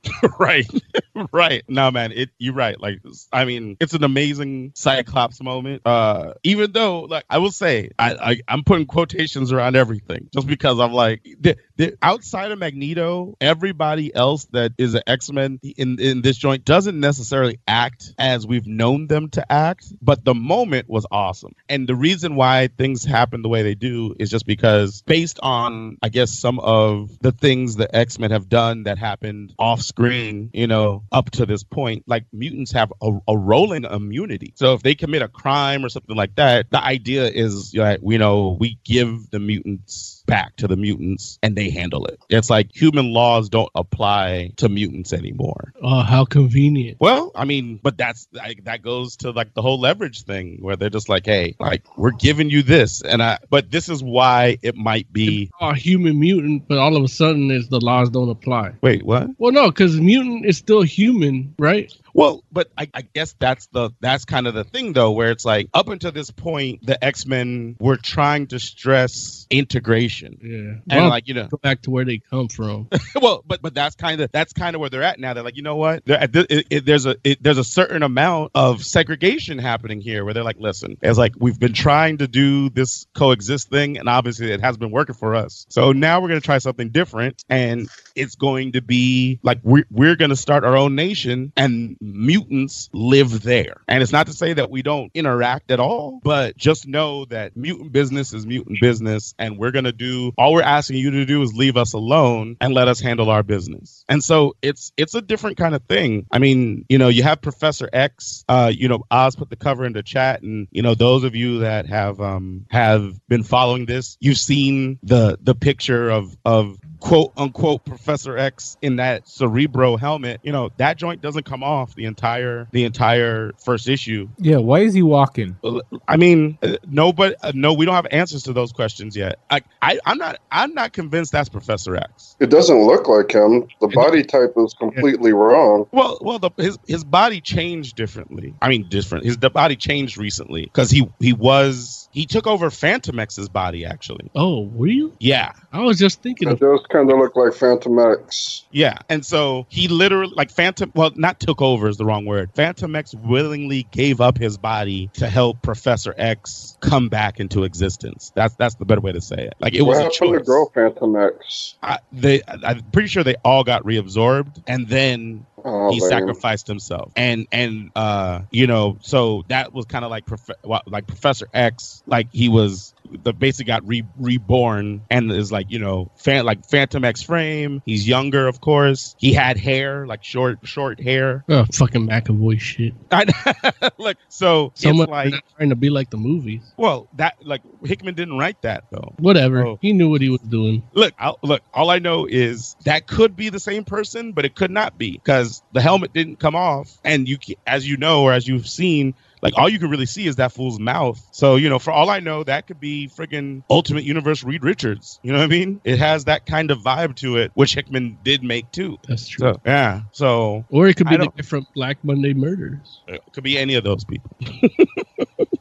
but yeah, so it's definitely an interesting book. I'm I, personally am excited to see what happens and where it goes, and and getting teases out of Comic Con for where the books are going to go next. Which you know they didn't like they didn't tell they didn't tell us anything premise wise because that would all spoil the um the the story that we're reading now or starting to read now. But you know, it's like for instance, there's a team called the Marauders that's Storm, Iceman, Pyro. Um, damn it, who else is on that team? It's not Forge, I don't think. But it, I mean, it's it's just a weird team of characters that have been in the X universe for a long time. But it's just like, why? You know, like what? Why are these people together? And why are they called? Why is the book called Marauders? Like, why would any X Men want to put the put a moniker like that on themselves? But apparently, we'll find out coming out of out of this storyline. So I'm I'm excited. The art's fantastic. The story's interesting. We'll have to see. Like the the world building was good, and we'll have to see what happens next. What else from you, Jay? What what did the director's cut have in it that made it awesome? All right, so let's get into the director's cut. Uh, first, we have the cover gallery. Oh yeah, like there's like all the- six covers for that book, right, or seven? Dude, there's like there's like twenty different covers. Oh, it, that's the combined though, right? For House and Powers, right? Uh, maybe Okay, which is hey, either way, there's a lot of covers. I agree. I I know because I'm there trying to get like sixteen. Uh huh. So out of the covers, the highlights are the character decades variant by Marco Cicchetto, Those are good. which is basically uh, five Cyclopses in their different costumes, making an X with their uh, beings, with the one of them facing forward. It's pretty awesome. Uh, there's a Humberto Ramos cover, which is like the X Men at a clubhouse. It says no humans allowed. and a Skottie Young cover, which is uh, Professor X and Magneto hanging out in Skottie Young fashion. Uh, then we get the script. Oh, that's awesome. Yeah, it has those those Yeah. have script on them. And it's so awesome because you can read the script and you see like all the notes he puts in. Like there's one note here for panel two that says, This is Professor X's costume now. He's always wearing Cerebro, so we only see his nose and mouth when looking at his face. If he's in public, he wears a black suit with the helmet. If he's among mutants, he wears the black bodysuit. So this is like kind of cool. You get the script and all these notes in it. It's Is it the uh, full script? uh, for the, the first issue, yeah. Wow, Full script for this issue. that's awesome. Yeah. And you can see, like, he talks about the little notes for the artists, like the little dialogues or little extras. Like, there was one part where I was, like, reading the script, and I actually didn't even notice when I was actually reading the book that the one dude, his arm is part of his arm is Warlock. Yeah, yeah, Doug Which, yeah. yeah. I didn't notice that I mean, until I read the script where that's in the notes. Oh yeah, yeah. So that is awesome. Uh, next, we have the inks and color pages. So you get the ink page and the color page side by side for the whole issue, and Oh, dude, that's fascinating. dude, this is. I mean, your your your joint is digital, right? Yeah, Oh, you know what? They probably don't even sell that. No, they sell it physical. Yeah, Yeah, it's all just, that. it's just limited. Like, yeah, it, you know, it's up to your comic shop to order it. Got you. Because um they, they talked about it in our press release. Like Continue, Joe. Sorry. Yeah, it's uh, cool because you can see like you know with the inks and the colors, you get to see like what the inkus does and like what the colors fills in, and because it's not just like coloring everything that's not ink, that's uh, filling, and it's just super e- interesting seeing the process. So I feel like I've gotten like so much more from seeing all this these side by sides and reading the script. And uh, yeah, definitely, if you do get a version of this book, you're gonna want the director's cut. I look. I, I definitely want that. If they if they have a physical version of it, I want it. Yeah. Oh yeah. One thing we forgot to, or I forgot to talk about is uh, Reed Richards' beard. What about it? Weird. It's it looks a little wrong on him. I don't know. Maybe I just haven't seen him in a while, but it makes him look scruffy. It's true. It's true. Now Reed Richards grew a beard, but I, I feel like he, he's had it for a little while now, though. Yeah, but I haven't read him. It's been hard for me to keep up with Marvel, Yeah. so I haven't seen it. Since since the end of Secret Wars, Right. He decided to to grow a beard while he was off uh, repopulating the universe with his family. um, that's a that's So- another. Oh, go ahead. Oh, go ahead. I, I was just gonna say. I was just gonna mention. Too Hickman decided to um give like a solid definition to Omega level mutants. Oh yeah, like everyone's an Omega level mutant now. It's ridiculous. Mm, I wouldn't say everyone. Like I think it's Forge is the only non-Omega level mutant. No, Forge is not the only not. What are you talking about? You're talking crazy, Jay. Dude, that list that lists everyone. There's like 200 Omega level mutants listed on there. Listen, I don't know what list you saw. Maybe the director's cut has a bigger list, but the list the list that I saw had like 12 people on it. And it wasn't like ex- everyone. it wasn't exhaustive, but it was just like as an example. And all the people on there were people that we all knew were Omega level mutants, with the exception of like maybe like one or two. Dude, I had no idea over half of these people were Omega level mutants. No idea. Yeah, I think that's your failing, Joe. The only the, only the only surprise, well, not the only surprise, but like, uh, oh damn it, where's my? I'm trying to. Where's my copy of the book? I can't remember everybody. know. I, can't remember everybody that was on the list, but I feel like um was Elixir on the list? Uh, let me pull up my copy of the book, I feel like Elixir was which was. I can easily do because it's digital and not paper. I don't have to look for it. Elixir might have been a bit of a surprise, and then not a surprise that um of of the power level, but that she was finally included because they always no one ever talks about her when it comes to le- mega level power is Storm. Like Storm was on the list, and uh, Yeah, but I'll- she's never been listed as an Omega level mutant. right, but that's but everyone thinks of that as an oversight though. They're like, who's like how how are people who's more powerful than Storm? Okay, so Monarch, Jamie Braddock is an Omega level mutant. Yeah, Robert Drake, Iceman. Yeah. Really? yeah. Joshua Foley, Elixir. I don't know who that is, so I don't know. Yeah, that Jean was Grey. yeah. Jean Grey, yes, that we knew Mhm. because that's been a thing for a while. Uh, Legion, we knew. Magneto, we knew. Yeah. Um, Proteus, Yeah. I don't know him. Mr. M, You don't know Proteus? no. Now Joe doesn't read X Men like that. I haven't read X Men in a while. But but Proteus was in the cartoon. Like in the Yeah, that's how like I got intrigued by him. hmm Oh, I don't. Uh, I don't remember him in the cartoon. It was the later seasons while you were serving our country and defending our freedom. Oh, then yeah, I wouldn't have. Nah, man. No, Joe Joe was still here.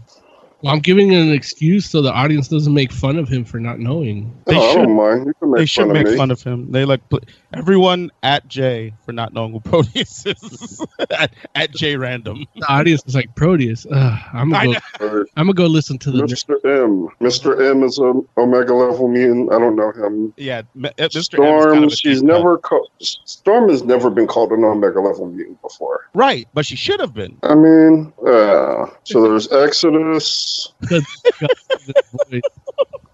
Exodus is an Omega level mutant now, I guess. Dude, why why wouldn't Exodus be an Omega level mutant? Like Exodus has like six powers, and and I'm sorry, prob- say that again. huh? S- s- start over. My phone cl- uh, spazzed. I was saying, why wouldn't Exodus be an Omega level mutant? He has like six like different power sets, and is probably But only one of it. But he's only Omega in one power. yeah, but but that's the whole point though, where it's like the dude is super strong in one thing. That's all you have have to do. Like uh, all you need to do to become Omega is to be really, really strong in one thing. But he's really strong in the one So thing. why- Uh huh. Yeah, he's only strong in one thing. So No, why are you bringing that's not- other stuff? That's not what I said. I didn't say he's only strong in one thing. I, am saying that There's only one thing that makes him Omega. fine, but he has five. Like, let's put it like this: he might be able to be Omega for another power set, but you pick the strongest one. Like, he might, if he didn't have telekinesis, he might still be Omega. Um, not according to this list, How, why do you say that? because it lists telekinesis as its Omega power. Right, because that's the strongest one. But what I'm saying to you is because that's the No, strongest doesn't mean it's like No, like, it says here that uh, your power type is what makes you Omega. So if you had more than one Omega level power, you would be Omega for those powers. it doesn't say that. Read the read the It might definition. not. Read the definition. It doesn't say that, and that's the whole point. It Where it's says like, Omega level is a classification of a single mutant power. okay, continue. Uh, while it is quite common that mutants manifest multiple powers, only one is normally of Omega level. Okay, I mean, So it, it seems like is- if you have one power that's Omega level, that makes you an Omega level mutant. right. Even if you have Which like is- a thousand That's true. minor ones. But but it doesn't say you can only be omega level in one power. It just says you're omega level if you have one power that reaches an omega level power. And and then the rest of the definition, which is really interesting. Uh, well, just read it, Jay. Read the rest of that definition because it's not long. Is Omega red Omega level? No. Bro, I would have to go back up to the beginning. Oh. Oh, let's not start this again. I was reading but the- from the middle. But to paraphrase what it I have says, to get to. say what? I'm like, we still have stuff to get to. Work. But but basically just to paraphrase what it says is that, you know, it's the idea is that no other mutant or and no or nothing outside of mutants could overtake that particular power. Um o- otherwise it's not Omega. And they use Forge as an example. Basically saying like, you know, yeah, because people could build stuff better than him. right, potentially. He's the best mutant at building stuff. Right. But outside of mutants somebody could yeah, maybe build something better and that why Yeah. his power's not an Omega And they compare him to Magneto, whose magnetism is uh, the upper limit of Magneto's power cannot be surpassed in any measurable fashion. Right. They're like, if you can change the axis of the Earth, then we're pretty certain like nothing can, nothing's gonna be better than that. Done. So he's Omega. So Right. let me finish off this list real quick. Uh, Quentin Quire, who we knew was Omega level. Uh, Franklin Richards, we knew that. Vulcan and uh, Hope. We knew that too. Yeah, like that's it. The, the list isn't controversial. The only person, the only surprise really on it is Elixir. Like there's some people like Monarch. Yeah, maybe people don't know what who that is and what they what what he does, but he's Omega level. And ultimately, they're not going to give a shit. Right. Exactly. Just like everybody that heard the last 20 minutes of the show. Oh, see, I don't think that that's the case. I thought, look, you don't people don't care about Omega level mutants. They don't know what Omega level mutants are. We literally just defined it. Well, yeah, now. So they're going to care the next time we spend 20 minutes on it. We literally just defined it. Franklin Richards is considered a mutant, Yeah, he Yes. Yeah. Hmm. even though like he was born with yours. so he Yeah. ha- he has the X gene. Yeah. It- it's not he didn't just get his powers because his parents have it. No. Right. Okay, that's weird. I I, I thought it just because his I mean his parents have powers. I thought they just No, because they weren't born with the powers. right. That well, that's what I'm saying. That's why I didn't know. Like I didn't think he was technically considered a mutant, just No. a product of He's not technically people. considered mutant. He's a mutant. Right. Um, any anybody born with powers that that end up manifesting is a mutant. I thought you had to have the X gene specifically. He has the X gene specifically. Okay. Like they every technically, well, we'll see. I mean, we'll see how MCU Eternals does because they might change all of that. I don't know how they did Inhumans because I didn't watch it. But technically, everybody has the X gene. It's just it doesn't manifest. Okay. Look, I just saw a kid of two superpowered beings. I just assumed he that that was it. No, that's not it. You shouldn't assume. That's that's how it works in DC, not in Marvel. Yeah. Okay. It's like two little people breeding. Like they're not gonna have a little kid. I mean, it'll be a little kid, but not a little person. Necessarily. Okay. yeah. But anyway, so Jay, what did you think of House of X one? Um, I think it would mean more if I was more invested. Um, otherwise, it's just a good foundation for what the story is going to be. Um, aside from that, I would say the the special, the extras and the sp- director's cut, kind of those alone make me glad that I purchased. So I would give it a four out of five. Yeah, I give it four and a half out of five. I liked it a lot, and uh, yeah, I'm excited to see what ha- what happens next. So maybe maybe uh, we can talk about it again down the road. Some. I'll wait till it all goes back to normal. I'm, I'm telling you, I don't think it's going to go back to at least not to how X Men has been in the last like say ten or fifteen years. I don't like a lot of people are li- are likening this run to uh Morrison's run. They feel like it has that kind of energy to it. Are those PR people? No, no, I'm talking about just random reader type folks. No people, you know, actual reader people. Yeah, like like you know, I'm a part of like two X Men Facebook groups, and you know, talking to people in like shops and stuff. It's like you have that kind of time, huh? Talk, talking to people in. What do you think he was Yeah. doing last week? Yeah, I guess that, that makes sense. I mean, by part of he means moderates. I don't. I don't moderate any. I love how Larry had a whole other show, and he still had time for the show, but now he has his Splatoon groups, his I do his have Splatoon groups. his uh, Greg Rucka group, and now he, he he misses the show every other week. yes, the, the the um Lazarus Discord is keeping me from doing my fantastic duties. You're Yeah. still patient, by the way. I'm I'm on probation. Yeah, I Look, I don't know what to tell you, man. It's like I realized I realized very quickly last week that you all really don't need me. So I was just like, well, I'll I'll hang on for as long as they'll have me. it's like, look, I, I, I'll be I'll be uh, a listener in the chat room if they if they let me go. I'll just be like, hey guys, Yeah, like Larry said something I didn't like. What that you can have him? No, no, well, yeah, I'll use that to ban him when he's in the chat room. wait, what did I say? that you wanted to have me. Oh no, that we could have you. Oh, oh, got you. Got you. Right. All right. What should we talk about next? We got what? We got the boys. We got Swamp Thing. We got. Mm-hmm. mm-hmm. Let's do the boys. Something's about to end, so we could just come back at the end. That shit's going downhill anyway, and then it gets good again. What are you What are you talking about? You didn't get my text message last week, He didn't have time to read Oh, it. oh, you said Swamp Thing's about to end. Oh, got you. Yeah, yeah, yeah. I hear you. but I yeah, I, I was watching Swamp Thing, and I'm like, man, this Swamp Thing really sucks now. And I'm like, oh wait, never mind. Finally, I saw Phantom Stranger. he's, st- he's still fat, but at least he had like the silver coins in the hat. But it's still dumb. yeah, Like it's still dumb because, well, you know, the shit they did with the Blue Devil, like, is dumb because he basically made the pact with the Phantom Stranger instead of the actual devil. right. Which doesn't really count as a demon deal unless you're saying the Phantom Stranger's a demon. Right, which doesn't explain his 30 silver pieces around his neck either.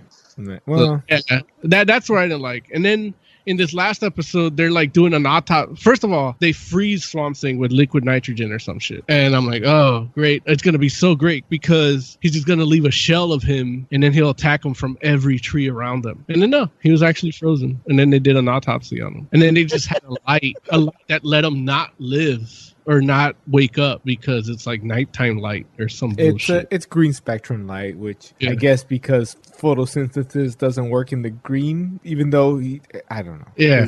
but It make a lot of the, the fact it was all going bad. The, the fact that they, bad. they could freeze him made a little sense when when they actually when the doctor actually explained that he he didn't know like he thought he was still a person Yeah. that just was changed and turned and he, the doctor would say well seems like like the, the plants absorbed your conscience and tried to recreate Oh, yeah, oh, hold on, I'm getting there. well that's that's the whole like that's why they could freeze him because i don't think he i don't think he explain- knew I'm gonna explain why freezing is stupid. I'm not done with that yet. okay well you you tell us why it's stupid and then i'll tell you why you're wrong Because it's happened in comics and it, it's happened in the cartoons where they try to freeze him or they try to burn him and everything, and then he escapes. Like he just leaves a shell, and then they think they got him, and then they lift it and everything, and he comes out because he slips out. Like he like he, he sheds like the bark of a tree. You know what I mean? And then he just goes into the ground and then comes out. Like they can't get him like that. Right, but he doesn't know that yet. Like he still again- thinks that's a again- that's a body again, he's in. It was dumb to see, and then they, you know, that's when I said, okay, never mind. Is because you know they they autopsied him, and then he's got all these organs, and then I'm like, man, what the fuck is he doing with these organs? Like, you know what I mean? Like he literally like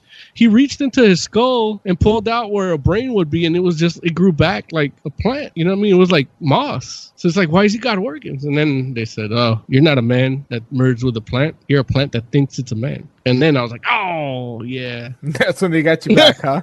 huh? That's when they got you back, huh? Yeah, just with that line, I'm like, okay, they fucked everything up, but they they redeemed it with that line. That's the only thing about like to me, that's like that's all the input you need from Alan Moore. Like you did it, I'm out. I don't need to watch any more episodes. I'm good. Blue Blue Devil was stupid looking. It was stupid That- looking. that it actually me made me like realize that I love the new 90210 uh, remake reboot because now I don't ever have to see him as the Blue Devil ever again. Honestly, I would have preferred if if Homeboy just put on that fucking rubber mask that he'd been staring at, and then his eyes glowed blue. Right. Like I would have been fine with that. I would like, you know what? That's cool. How it's supposed to be. Yeah, but Like, that that C, that that CGI abomination that they showed us briefly was was horrible, especially after staring at Swamp Thing for what eight episodes at this point, nine episodes. And Swamp Thing at his worst still looks tight. Yeah. Because there's some scenes where Swamp Thing's like little like foamy, you know, like it's like, oh, I could get that at Michael's, you know, but but but it still looked tight, like the voice and everything, like that that where uh where what's his name, the wannabe arcane guy, Avery, like when he's on the in the bunk bed and something like rescued him or whatever, and then something's like they're face to face, like something didn't look that good at the scene. But the voice did it, like the performance is like, oh man, this is a good ass scene. Yeah, there was a there was another episode where he's first becoming blue blue devil, and like his he his skin starts to turn blue, and he's like on fire. If Yeah. you ju- if you just do that and throw the mask on that fake ass rubber mask, it would have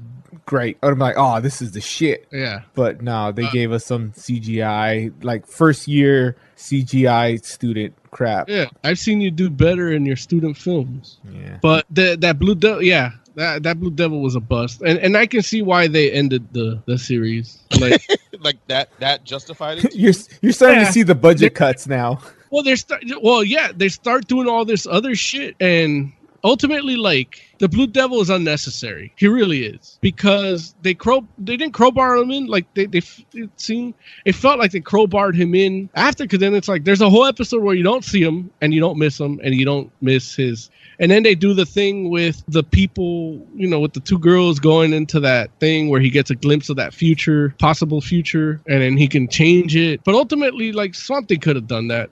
Well, and we're also like at at nine. There's one more episode left. They assume they had four at this point, so that they could have just like crowbarred him in. Like th- that blue devil we saw could have been like a last minute CGI. He wasn't Yeah. planned to actually show up to like twelve. Pro- it, yeah, I think it was setting up for the next season, and then they wanted to like give you a payoff. But ultimately, yeah, like uh, I- I'm happy he has a job at, at 90210. You gonna watch him there too? Oh, I'm gonna watch 90210 for real. Like, I'm all in. I, I like. I love. They grew along with me. I hear you. Yeah. I Like, like, I, lo- I love the other remake that they did on CW too because it was like their kids, but that was so long ago that now they're kids. They're like grandparents now. So are there gonna be like any high school students in this joint? I mean, the grandkids are like in junior high, I think, and then like Jason Priestley looks like total shit, which is amazing. Like I love it. Why do you love it? Cause like he was so handsome and now he looks like shit. Like I love that. Like and they're still using him. That's fair. And then the girls still look good, you know. Uh, Steve, oddly enough, the dude Steve that plays, uh, well, Ian Ziering, he still looks exactly the same as he did um, when he was in 90210, which is which is weird. He still has the same shitty sideburns. And then uh, Andrea, I don't know what she's gonna look like because she looked 80 back in the original. Brian Austin Green looks the same. Yeah, he looks the same, but he looks more manlier. Before he, he was more like you know boy bandy looking. Who was and who was Andrea? Andrea was the one with the glasses. No, well, I guess you don't remember the actress name, huh? No, fuck no. Like she was the not hot one that somehow Jason Priestley like made out with once. Let's see. I'm lo- I'm looking for her. Oh, yeah. Yeah, she's gonna. I can only imagine what she's gonna look like in this new series. Yeah. Um, I'm looking for a decent picture of her to post. Post them all. Uh, here, let, me, let me post this one. This one's from. Okay, does doesn't matter where it's from. It's her. Uh, yeah, but uh, what we're talking. I like that we we started that whole um swamp thing chunk Yeah. saying we're about to talk about the boys. Yeah, uh, she still looks all right. I don't mind that, but that's kind of how she looked when in the original series too. So yeah, she's aged. Actually, no. I'm looking at some pictures where they put some makeup on her, and it's not not that bad. Yeah. Does the dude? Does the dude? The um, Sharknado guy? Does he get paid more for Sharknado at this point, or more for this reboot? Who's the Sharknado guy? Ian. Yeah, the Blue Devil. Um, I think he gets paid more for this at this point because I, I wouldn't be surprised if he has like executive producer credit. Because, Yeah. Like honestly, he's the only one that like. The part of the reason that Jason Priestley looks like shit isn't because he's aged. It's because he's a fucking idiot. Has a beautiful face. Is a handsome man, white man in Hollywood, aging gracefully, and then he decides he has a hobby of racing cars. That's a fucking dumb move. Oh, what? And he what? Smack like Yeah, he- smashes yeah. walls and stuff. His face looks like a car wreck because he was in a car wreck. Oh, gee. Yeah, like, it's fucking stupid. If I was that handsome, like I, I'm like ten percent as handsome as he is. I take care of my face. It's your moneymaker. Yeah, Look, my face and my hands. That's it. Like I look, fuck with anything else. Leave those alone. There it is. Mo have a peg leg. Yeah, Yeah. yeah. All in all, to say that Swamp Thing is is slightly going downhill, but they redeem themselves. We'll see how it ends. Luckily, we don't have to worry about a second season. All right. Let's talk about the boys. Boys piss me off. Why? Why? 'Cause do you you? read the wha- no, no, God no. Why would Why would you put a beard on Ca- Karl Urban? Especially because in the comic he didn't have one. Sure, I'm just thinking that's a that's that's his best feature. That's like his most emotive feature, and you put a beard on it. His chin. yes. Watch Dredd again. No, Telling I, you. I'll have to watch it again. I, re- I remember him acting his ass off in that joint. and then And you're right. It was his chin. and then they tease me by throwing a scene in where he shaved. I'm like, Dad, damn it. You're just mad that they covered his chin. Yes. That's Jay. Did you see Boys? Yes, I did. What, what did you think of it? Um, it seemed different from the comic, which they made a lot of weird choices. It seemed like to me, like they made Huey American, and And not Simon Pegg. I did think that was a waste, like not using him as Huey. Yeah, but Simon Pegg's old. But It's he weird that they made. looks like the character. Yeah, he does. But yeah, it was weird that they made him American. It's um Homelander seems like a different character. This like I don't know. Like and keep in mind I only read like six issues of the comic when it was out. Mm-hmm. So there's a lot I'm, you know, probably a lot of context and shit that I'm not familiar with, but it seemed really different and it was just odd. But I see where they're I see what they're trying to do and so I could kind of get with it, but it yeah, but it does feel off. Okay, Mo. I know you you hadn't read the Boys, Oh no, I love And- this show. I love it.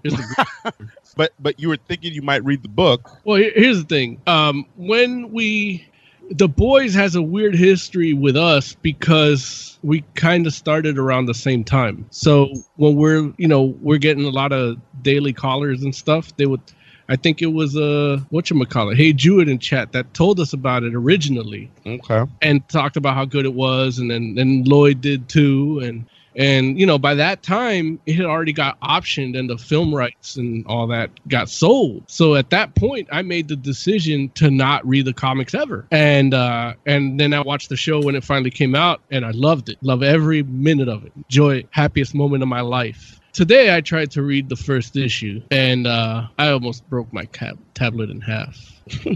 Why? It- you know, Joe says, you know, the decisions they make. It's not to me like, yeah, I, I can see, you know, Huey was re- like they reference Simon Pegg at, to make Huey. You know, like it's the Shaun of the Dead kind of thing. It was at that time too. Like Simon Pegg was like the go-to guy for the, the nerdy hero. You know, Right. he was a Scott Pilgrim before Scott Pilgrim. You know yeah. just the conversation that Huey had with Robin. That's all I read in the book. It takes two pages um today. And that conversation he had in the book rings of Garth Ennis writing. Mm-hmm. Beautiful. The shit I love in Preacher, the shit I love in Just a Pilgrim, the shit I liked in Darkness, the shit I like in everything Garth Ennis ever does. And that's not the conversation he had with Robin in the show.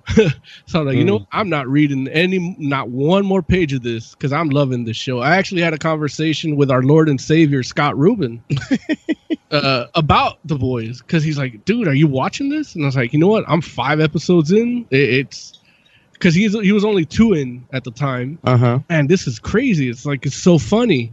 I'm like, yeah, yeah, it's funny, but the story is really cool too.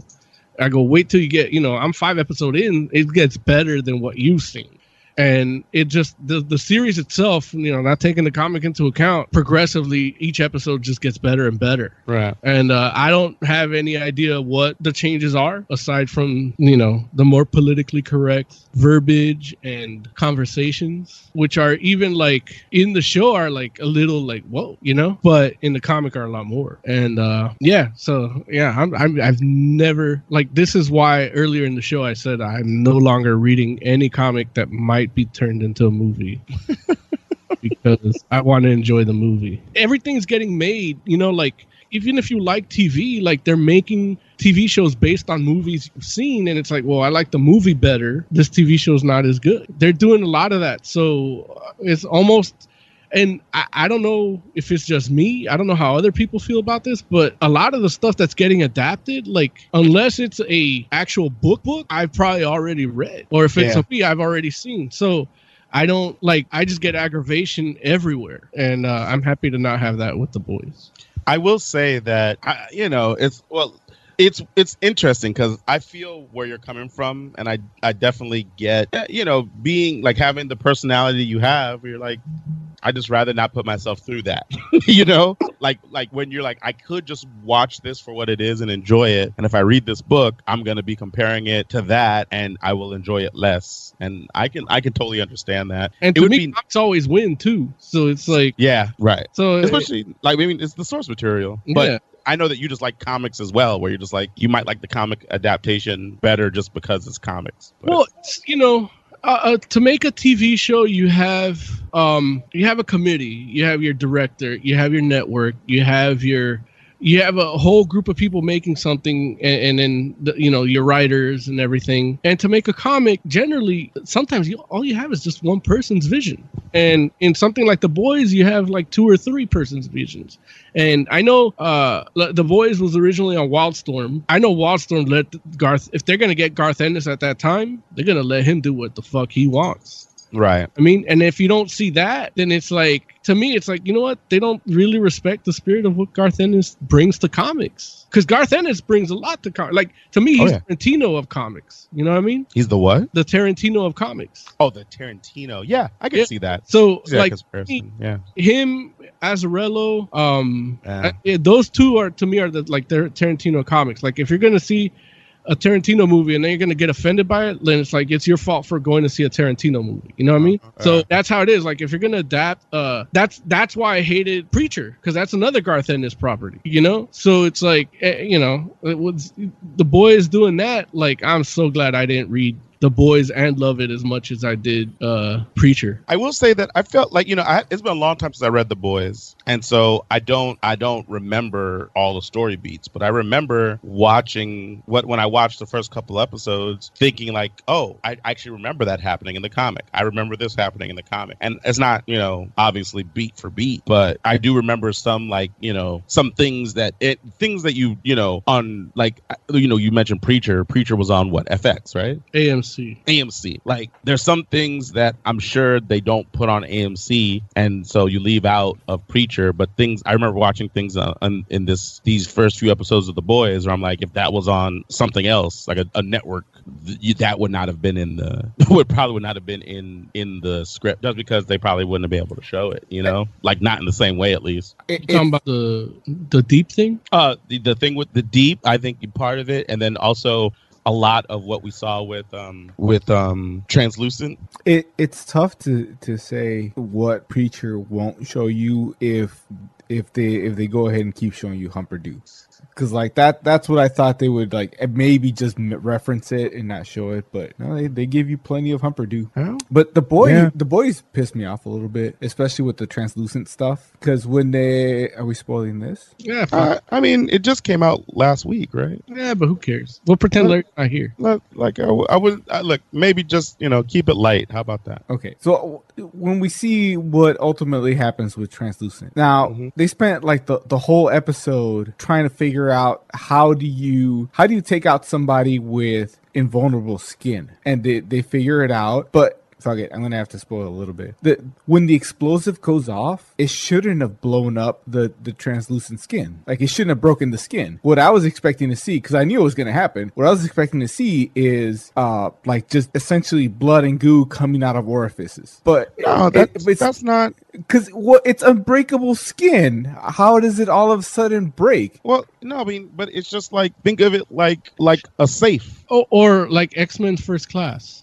I don't, I don't. Why? I, I don't get that. Because in X Men First Class, they crushed diamonds with brass. No, Which was that's- also stupid. yeah, Right. exactly. So yeah, But no, just enjoy the stupid. So, so No, I, it no. could piss It me was- off. no, think of it. Think of it like a safe. Like you can blow up a safe from the inside. Right, but if no, Yeah. you don't want to blow up a safe from the inside first of all, because then you damage the stuff inside it. Well, yeah, but that's the point, Oz. Where it's like, you know, just because something is made to be impenetrable from outside doesn't mean you can't destroy it from inside. I think it does. No, but you're wrong. Ste- steel reacts to an explosion from either side of it. yeah, but he's not made of steel. Right, he's made of something stronger. Right. If- if- which, if- if- which, which reacts to pressure. If you couldn't blow him apart from the outside, you shouldn't be able to blow him apart from the inside It it depends on how. I don't know how why they didn't, didn't just gas him. or poison him. Well, because Right. could, like he could vomit it up. They explained that poison. Like I, part. I Yeah, honestly did. thought when they offer him the water, I thought, oh, Yeah. oh, there's poison in there, and that's how they're gonna they're gonna say, well, we have an antidote.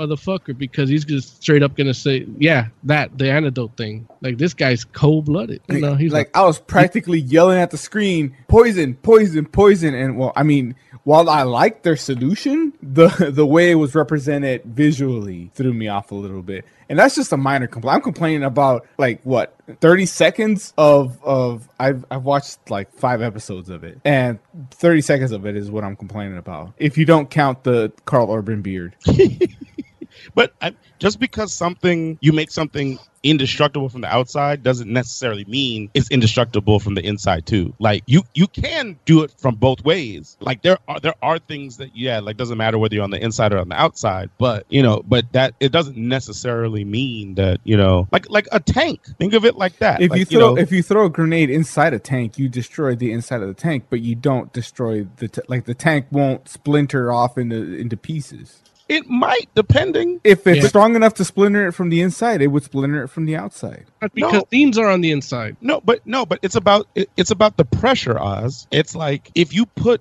an explosive in, it's like how a soda can explodes in the freezer. You know what I mean? It's like if it was empty, it wouldn't pop. But it's like you know, it's like it's it's the pressure. If you put an explosive device in a contained thing, the fact that it's impenetrable works against it So because all that all that pressure has to go somewhere. Now, if you do it from the outside, all you're doing is putting that pressure along one side of it or around it, but not not containing it. That's So- why so if you translucent- at a tank from the outside, it doesn't do anything. so so what you're saying is the same amount of explosive that they use in translucent on the inside. If let's say he he tried to do the Superman thing where where he holds that explosive in the palm of his hands to to stop the explosion, like that would that theoretically That that, would would blow that, that should No. blow his hands apart, right? Like Because it's No. still outside. No, it, like- it'll open his fist, but it won't blow apart his fist. like if you throw the same grenade at translucent in the cage, he'll probably get knocked out, but he'll survive. But if you stick it up inside of him, it doesn't have any. The pressure has nowhere to go. the problem is I'm reading way too many physics books. I, you, I don't think you're reading enough physics books. You're reading the wrong ones. Yeah, it's like it's like it's it's literally the pressure of that thing that blows it apart. Because that all it's the physics is literally like the energy has to go somewhere, but you, you're containing it in a small space and it can't get out. Right. So it would liquefy the inside, but the shell would remain. Not necessarily, I'm telling you it would. but but you're wrong. By your logic, it would eventually create a little black hole inside him. Like it, it you could be right, Oz, if something is strong enough. But I don't think I think you're giving his skin too much credit. Right. They, He's forgetting they that shot his skin. They, they shot his skin with the same material his skin is made out of, and that bullet bounced off with a massive. Like that bullet was bigger than my dick. But the thing is, they didn't. They got it right up to that level because his the reason his skin's translucent is because it's that level of carbon, like a diamond. That bullet wasn't a diamond. Dude said it's the same stuff his his It skin look- is made out of. Diamonds are carbon. That bullet's carbon. but that bullet wasn't as hard as a diamond. They should have shot him with brass, is what you're saying. They should have shot him or with a diamond. no, those drills are diamond tipped. But that again, it's it's his particular hardness is a little above it. So they just have to go. They can't go as hard as he can. So they do it from the inside. Diamonds react to pressure. Like that. That's how they get created. So pressure from the inside will do something to it. All that to say, it's a good show. It is a good show. But I didn't read the books. Yeah. No, that look. I, I'm so happy I didn't read the books. I, I would have watched it anyway because I support Karl Urban and anything he does. But that first episode, man, there's, there's a lot of like just gratuitous sex and violence in that first episode. And I understand they're trying to get you to, to sign up, but man, that was a little that was a little much. Because then the, the the episodes after that aren't as crazy as that first one. Am I alone there? Um, I didn't think it was that gratuitous. Dude, the deep sex scene made me really uncomfortable. Really? Okay. Yeah, when she had his fingers in his gills. like, yeah, yeah, that squirted me out. Yeah, but that wasn't the first. I mean, episode. Perseus's gills, the way they look, they're pretty disgusting. But her putting her fingers in them, the way he was reacting to it, like, uh, The toe sucking scene creeped me out. Yeah. Was, was the uh, sex club the first or the second episode? I think it was the second. Yeah, it was a second. So maybe maybe it's blurring together for me at this point. definitely for me. Yeah, But- there's, there's a lot of so- gratuitous nudity, nudity, and although I don't know, I guess not really, because then there's parts where I thought there would be nudity and there wasn't. Like the I, I will refer to it as the breastfeeding scene with Homelander. Yeah, I was disappointed in that. Uh, you know, I guess I guess dude didn't want to put his mouth there, huh? So they they did it that way, huh? It was creepier with the fingers though. Yeah, but then like the chick Oh. never actually was topless either. Yeah, but she's an old bag. That was one of the things I thought was interesting. Is like all the female topless scenes were body doubles. How how'd you know? Because one of them turned into a dude. I uh no, when you look, you see like whenever the boobs are shown, the face isn't. Like it's the way they shoot the scene, like so that the face is never in frame when the breasts are. Oh, You don't understand, Lawrence. Uh, Joe has done the research. He has looked up each one of those women and their and what their breasts actually look like. He knows first.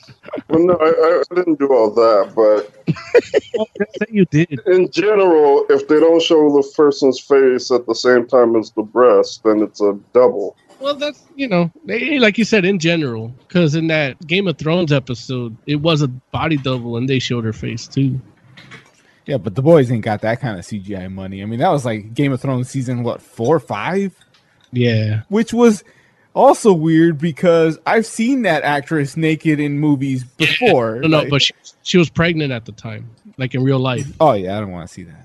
What are you doing? So what would you all rate the boys? I'll give it a What'd you four. say, Wait, what'd you say? I said I'll I'd give it a four. Okay. Pretty close to a five, uh, but uh, again, sliding scale. I've never read the book. Cool. Jay? Um, I liked it a lot, despite the differences. Um, I would give it a four. Fair. Moses? I give it a five out of five. Word. I'd, I'd give it, I think, uh, I think four and a half. It's good. I like it. I'm having fun watching it. I I'm- need to finish. The only thing I'm mad about is that, well, well, yeah, no, I, I guess my boycott still stands because I've been boycotting everything that Seth Rogen except for his episode of comedians and cars getting coffee.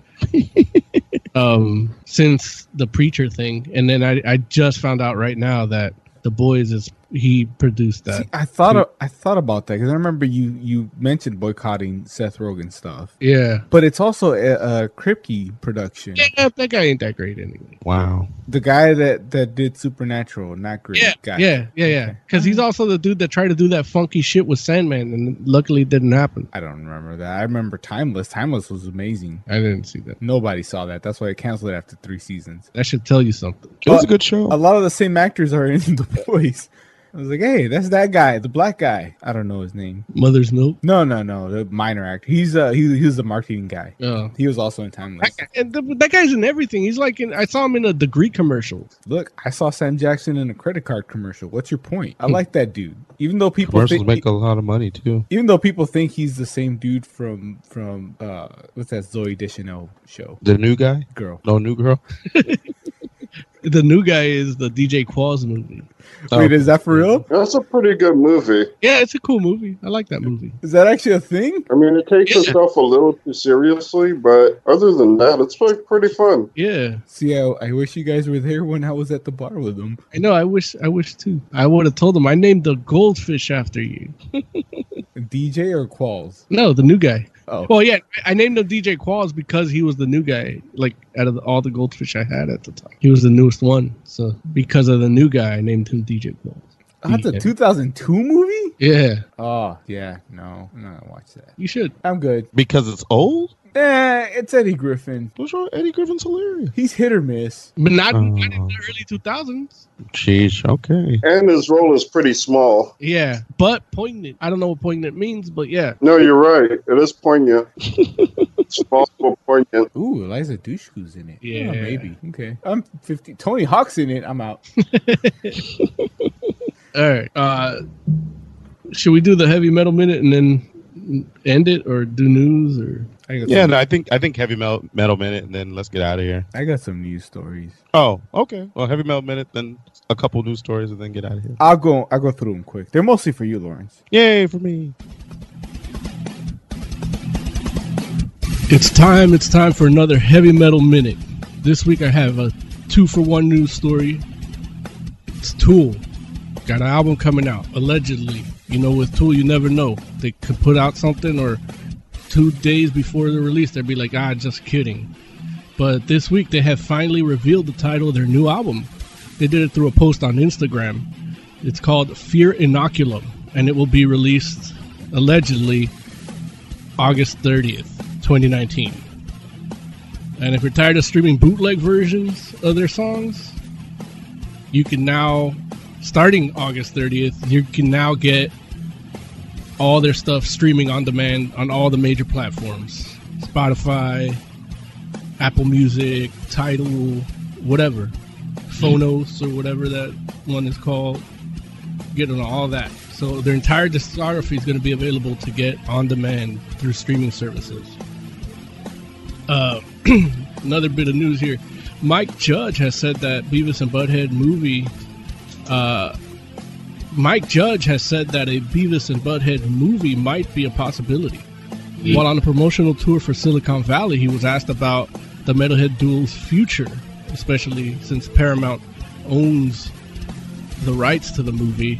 Um, basically, uh, Mike Judge said, in quotes, they seem to be still interested in that. I've got some ideas. I think it would have to be something that makes it relevant today.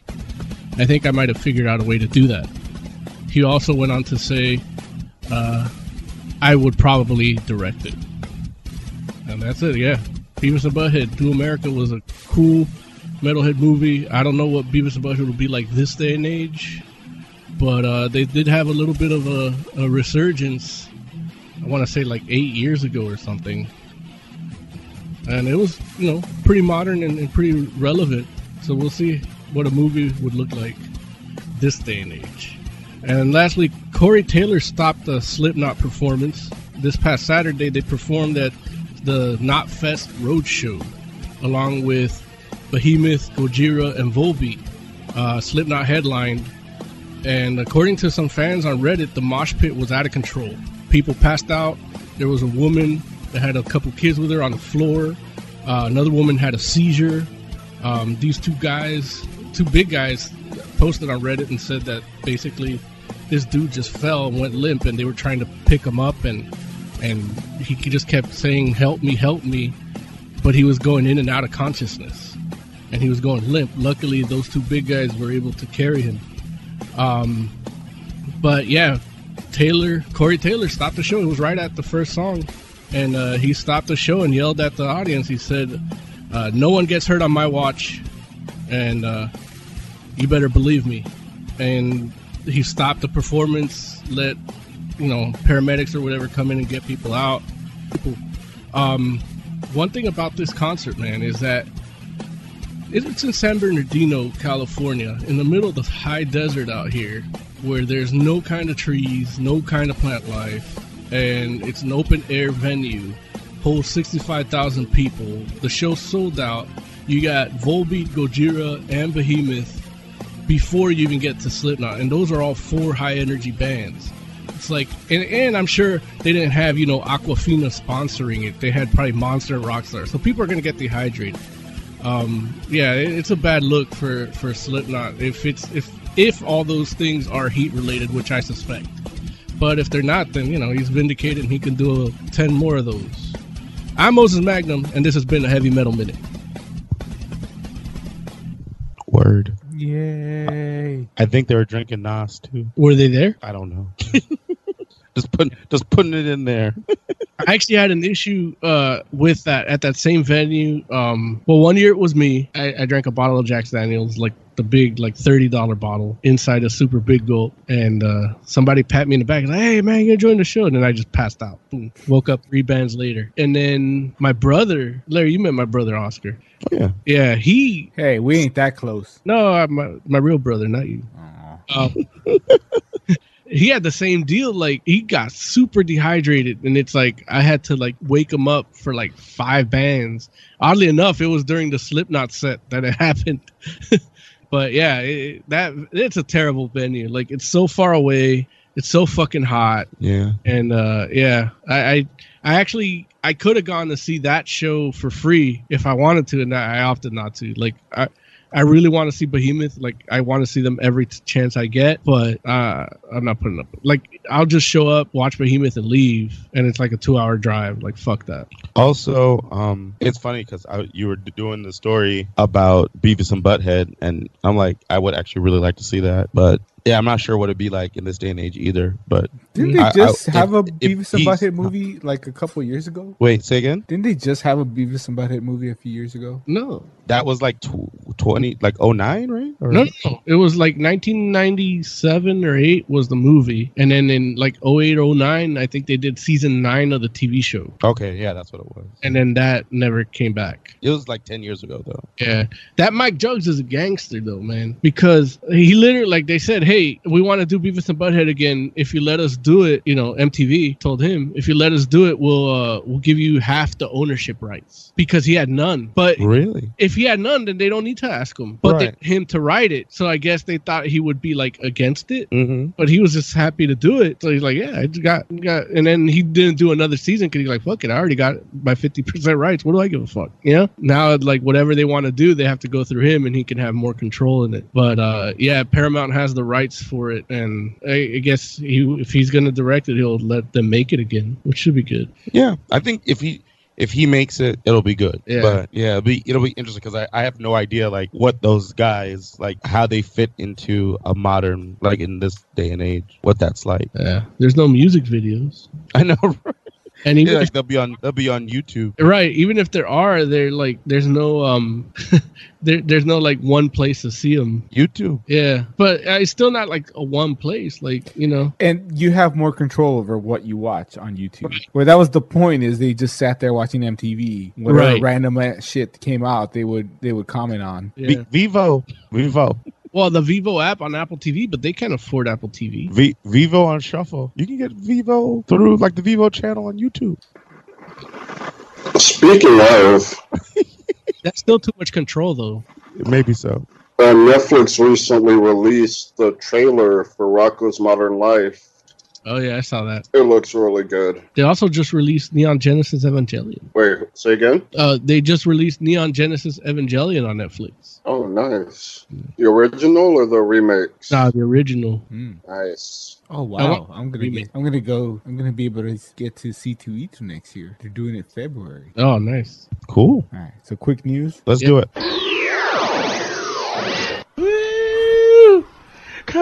Comic book news. We should have a like uh Comic book like current. news. well, not not like that, but like Okay, so this story specifically is for Lawrence. And I'm telling you right now, because even though the release date is March 17th, 2020, start saving your pennies because Marvel is putting out a $500, 3,600 page X Men Children of the Atom box set. I did see that. Complete 60s and 70s. The article seemed to think that uh, mo- all the major storylines in X Men happened in the 60s and 70s because they mentioned it's going to have Days of Future Past. The Phoenix Saga, all new, all different, and I'm sitting there like, well, that was in the '80s. Well, that was in the '90s. But that's the point. For five hundred dollars, you're getting this massive dump of X Men comics. Yeah. Is it one book or is it like uh like a box set? It's a box thing? set. Okay. Uh, Because I like read those omnibuses. They're too big.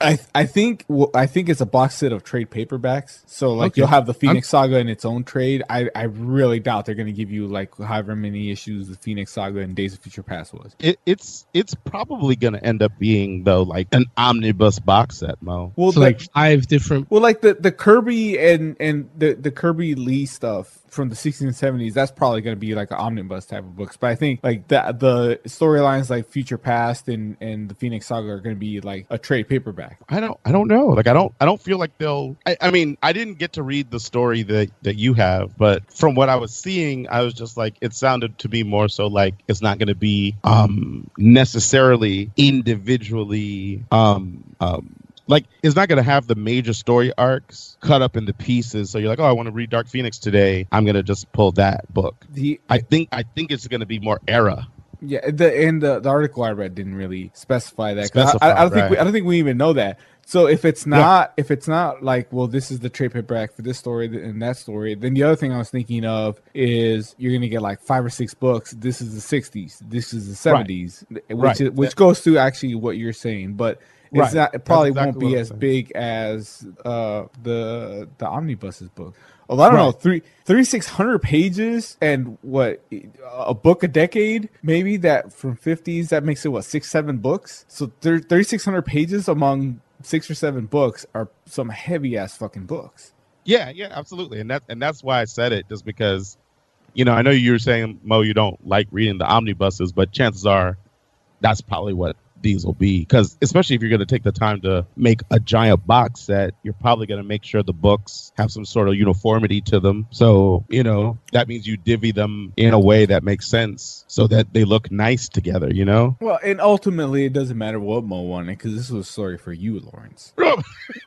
I'm just You're I the guy just- that's gonna get it. Ultimately, ultimately, it never matters what I want. Well, Lawrence is the one that's gonna get this. Like if Mo gets it, is he's chipping in to buy it for Lawrence. Look, I, I was thinking honestly, accidentally buying it for Lawrence for his birthday. it's it's one of those things where I it- it's not the type of thing I would necessarily buy for myself, you know, just because it's a lot of money at once, and you know, I don't like it. It would be cool to have just because I would appreciate it, but yeah, you know, like it's funny because like this actually um is happening to me right now, even before the story came out with this um, which you I don't know if you all saw it or not because you were in Comic Con. Did you all go by the Hasbro booth? Yeah. Did you all see the Unicron? Yeah. Oh, yeah. I saw yeah. that. Yeah, I actually- giant I- twenty pounder thing that bo tried to Yeah. take a picture of.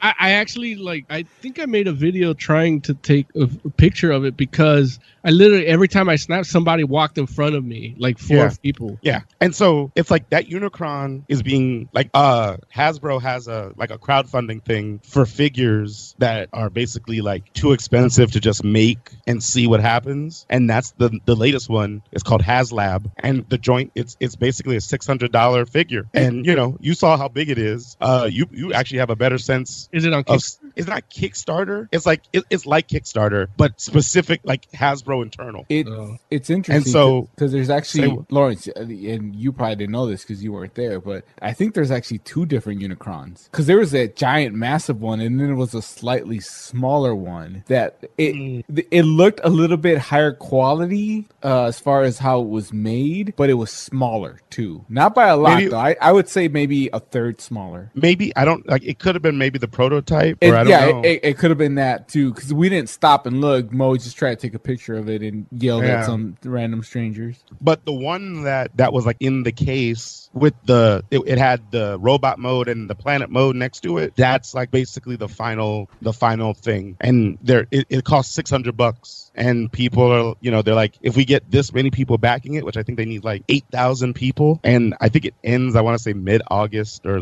or late August. But they're like you know if every you, it's one of those things where you know you got to like put the money in to fund it. So they're like if eight thousand people buy it at six hundred dollars a pop, we'll make it. And if they don't, then you know they're like, well, we tried. But it's one of those things again where it's like I, I kind of want it, but it, you know to justify just spending six hundred bucks, it's like uh, I don't know, man. See now that that's not the one, Oz. That that's the one. The one yeah, I the, sure right. yeah, the one you put in Mo is the one. The the other one, uh, Oz is that that is a different Unicron that I think Hasbro did make, but that was like one of the yeah the other ones that's that's no good. No one liked that one. That's why they made this I, one. I think I posted a robot mode of. Back, like Yeah, the robot mode is the right one. Okay. Yeah, but that joint, yeah, the chick in the back, she's like, "There, let me drink some water." makes me But thirsty. but I'm sitting here like I'm looking at that thing and I'm like, damn, like I want that, but I don't have six hundred dollars to just oh, do that. Like, Yeah, you do. I mean, I I can do it. You but I could- shouldn't. Three of your Jordans. I don't. I don't even. I've never owned a pair of Jordans. I know. Oh, That's I'm like not. I'm like not one pair. like I. But you know me. Like I. Like I don't even. I don't. Like I don't think. Have I? I can't think of any one thing that I just like randomly would spend six hundred bucks on outside of like like a computer. You know, like a laptop. It sounds like you gotta start saving your pennies. Well, but that's the thing. It's it's crowdfunded. So So he's got to do it now. He's got to. You're right. It's like it, it'd be it Yeah. would be no thing for if it was like, hey, it's gonna come out this date. It's like I would save my money, and even if they're like, put you have to put down a pre-order, and it's like a hundred and fifty buck deposit, that'd be no thing. But it's like, hey, this is happening, and it's like you got like a month and a half, and it's like. I can't do 600 in a month and like I I have it but I'm like that like something is something else is going to suffer. Like I would mess around and like have to like, you know, I don't know. I don't have $600 for that this month. You better tell us to step up. Right. I'll expense it. you don't understand. I needed this for morale. You it's put- NOS colors. You put a NOS Nas My put a, mental health. put a Nas Right. sticker on it and call it promotions. That's what I'll do. I hear it's heavy. It's like twenty pounds or something like that. I said, Yeah. Trying to transform that shit's gonna be a pain in the ass. Oh, dude, I would I would love every second of it. yeah. It's it is the type of thing that well, you know, Hasbro is usually pretty good like with their testing and stuff where Yeah. it, it's probably not going to like break, but it's definitely not the it's not made to be transformed Yeah. in the way that Every- normal transformers are. It's not a toy for children. Right. Obviously, The pri- the price point Although I- alone I'm gonna you know buy that. it for my little niece. Huh? I'm gonna buy it for my little niece. We This should birthday like around August, so it'll be right in time for the go. If we accidentally buy it, then we should film Lawrence like transforming it from the planet to the to the robot. Or oh, if we accidentally buy it, we should film Larry watch as we throw it off a building. Oh my god. I would I, I think I would follow it. I would try to catch it on the way down. He would jump, try to. I'm like, no. I, I saw a video of a guy talking about it and he was saying it takes like if you know what you're doing, it takes like 30 minutes. Oh, really? Transform. Yeah. Yeah. And I was like, damn. Ma- imagine awesome. Lawrence jumping off the roof with it, Gwen Stacy in it. like, like he, he catches it, but it snaps. He uses his grapple toy to grab it. There it is, man. But that it's beautiful, man. It's like I would definitely like. I'm already, I already have, started a, a collection of uh of like Megatron slash Galvatrons, and That would be the crown jewel. I would, I would totally like just have this with that collection. Like it would just be that surrounded by all these different Megatrons and Galvatrons. It would, it'd be awesome. And hopefully, I could find like one that would be the right scale to put like on its chest or something. You know, because mirror mirroring that scene, you know, where it's like, oh, I love it. I love it. It's like, and hopefully, you know, I, I do truly believe that I think it probably will get funded or come really close. Do you you don't have the URL for that funding thing, do you? No, it's it's. I'm pretty sure it's like HasLab something or other. It- If you put in HasLab, it's on their web. Uh, it's on their website. It well Hasbro Pulse, I guess dot com. Yeah, I'll, pu- I'll post exactly, that yeah. in chat because I was looking at it right now. Yeah, Hasbro Pulse. I'm That'll- considering that'll accidentally backing it. but it's um Oh man, let's get that Cookie Monster instead. it's only two ninety nine. It's like half the price. uh, but it's one of those things where um Holy crap! Wait, yeah it has it has two thousand backers I- already. Oh, I accidentally added two. I was like, why is this? Why is this charging me a thousand dollars? No, I hit it twice.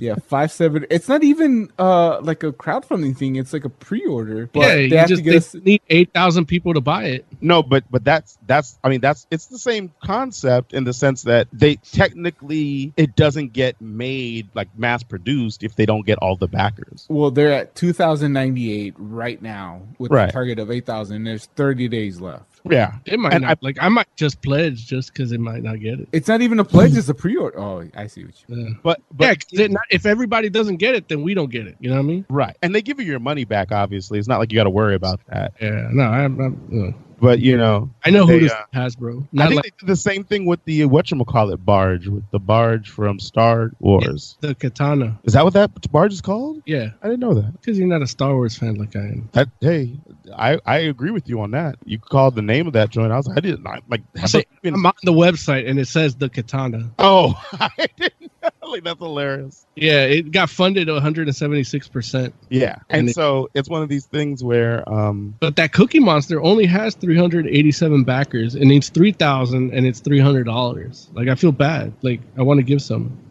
Where the hell are you seeing a Cookie Monster? on on HasbroPulse.com. The pre-order section? Would- No, active projects. I don't have that page.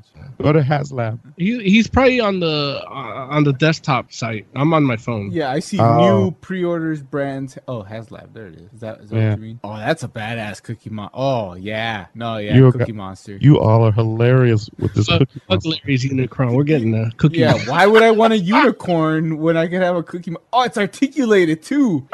That's what I'm saying. Like life size. Is it life size? I didn't even see the size. It just looked badass. Uh, That's hilarious. Well, I'm I'm happy that you all are happy. and there's a limit of five, so you get five and I get five dollars. 38 inches. Yeah, that's life. I got I got some life choices. To, I gotta have a some serious conversations with my wife tomorrow. And that's the that's the other thing too, where it's like you know I don't even think I could mess around and say to Nia, hey, like, could you get me this six hundred dollar transformer? Because like it's not to say that like she would understand that I would want it, Yeah. but but you know I just don't I don't yeah I don't I wouldn't feel right I wouldn't feel right. what have you done for her lately? Uh, You're like not enough, not enough that I would, you know I don't even know if I would ever feel like I've done enough to be like yeah you should get me this six hundred dollar transformer. I think I could pull it off. Yeah, well, hey, there you go, man. You know, you you got that. Uh, you Tongue you making that nuclear money. Yeah, you better use it now before that, you know, everything goes renewable. You know what? Nuclear is the is the greenest energy you can get. yeah, neon green. Carbon, Just like your semen. carbon neutral, Oh, baby. jeez. Carbon neutral. Oh, we didn't talk about that about SDCC at Comic Con. About green pea. Uh, Oz's green semen Oh, I don't even know what the hell that story is. from working at the nuclear plant. I don't know how that relates to SDCC. I mean, I know I was drunk most of the time. I don't remember talking about that. Yeah, me neither. No, it's like you don't remember what you did to that woman. I made her, Woman, I made her smile. Wait, we what? called her. We called her Gamera after. It's a. It was a plate of fries. plate of fries. Oh, fuck those fries. Oh, jeez. That's when they that's when they kicked us out of that room. Yeah, I remember that. Fuck that bar that I love so much. Oh, yeah, that's another thing, Larry. Um, so uh, remember how we tried to get the all games Tivoli party popping? Yes, So they kicked us out of a room because they had a private party during Comic Con. Tivoli did. Yeah, Get you, what room? the back, like you know how they had like two bars, like the Oh one yeah, yeah. They Yeah. kicked you out the other the other side Yeah. of Tivoli's, they had a private party. and they didn't like you know they didn't have anywhere else for you to go or anything. No, I mean we found what to do, but I'm just saying, like, remember, like, No, I'm saying they didn't like be like, oh, would you guys mind moving to? it's not about that. Larry. It- it wasn't- we tried to do a party. They told us they didn't do that. And, and it wasn't uh would you mind? It was uh at this time you have to get the fuck out of this room. Right. Oh, us it's like no everybody can come and hang with us you know like we're not Yeah. off we'll just get you know we'll get our sponsors we'll we'll get this and that. Right. We'll bring stuff, and then you don't have to turn anybody away. Right. You know, and they still didn't want to. Yeah, you know, I, I I don't know if I remember it 100% like they didn't want to, but they they definitely weren't as open to it as they probably should have been. we don't want to exclude anybody because it's a neighborhood bar and we're from here, and, and you know. But they did but they did it that year, huh? They finally uh, yeah. Do you know what who who the party was for? No, I made it. I made a mental note to like go check it out, but you know, It wasn't like anybody famous or anything like that. life happens, Yeah, that does happen. and by life I mean dissolving edibles into your beer. It, it's okay because the the bartender girl that they assigned to that area sucked. Oh, okay. Well, at least that was the thing. Like Liz really hated her. She hates everybody. Not me. no, I think now she does again. Why? Because she sobered up. That's hilarious. She's like, I regret telling him I didn't hate him. Oh. Well, look, many women regret things that happen around me when they're drunk.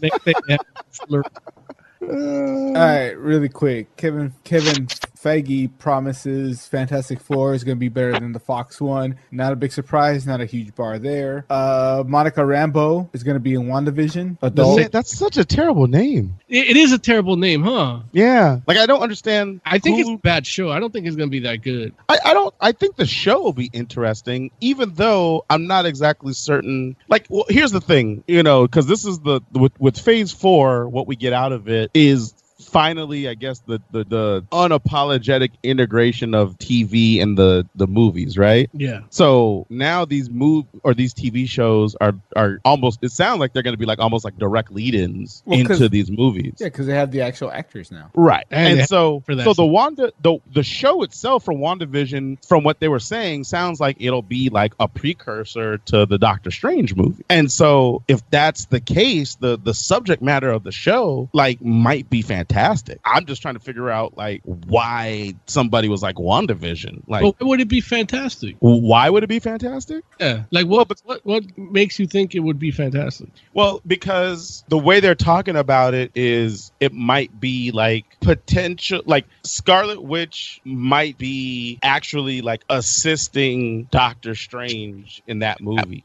Doing what? Like actually like dabbling in the mystic arts herself. And so which is, you know, uh uh like a part of what the character was like in the comics too. Uh, Like Like chaos magic. say again? Like the chaos magic. Yeah, like with yeah, like with chaos magic and such. And so, if the show itself is like her beginning to explore that kind of stuff, that could be really interesting. And especially if it's something where it's like, okay, it like leads directly into this movie. It's like that could be awesome because it's like you know that the the the world is is really unified, and like the people that are doing that show know exactly what's happening with that movie. So it's not like you know, it's not. It, it's basically it could potentially be like the the thing that made the that first season of Agents of Shield awesome, where you're just like, wow, like this lead in, like it, it's seamlessly led into the movie, and then you know you just kind of get that that momentum. And so, you know, it, it- if it if it does that, that's great. Now, it, it could not. I don't, you know, but at the same time, it's like the potential is there because the, the I mean, there's stuff to explore with that with with that character. I mean, you can do that. It's just a matter of you know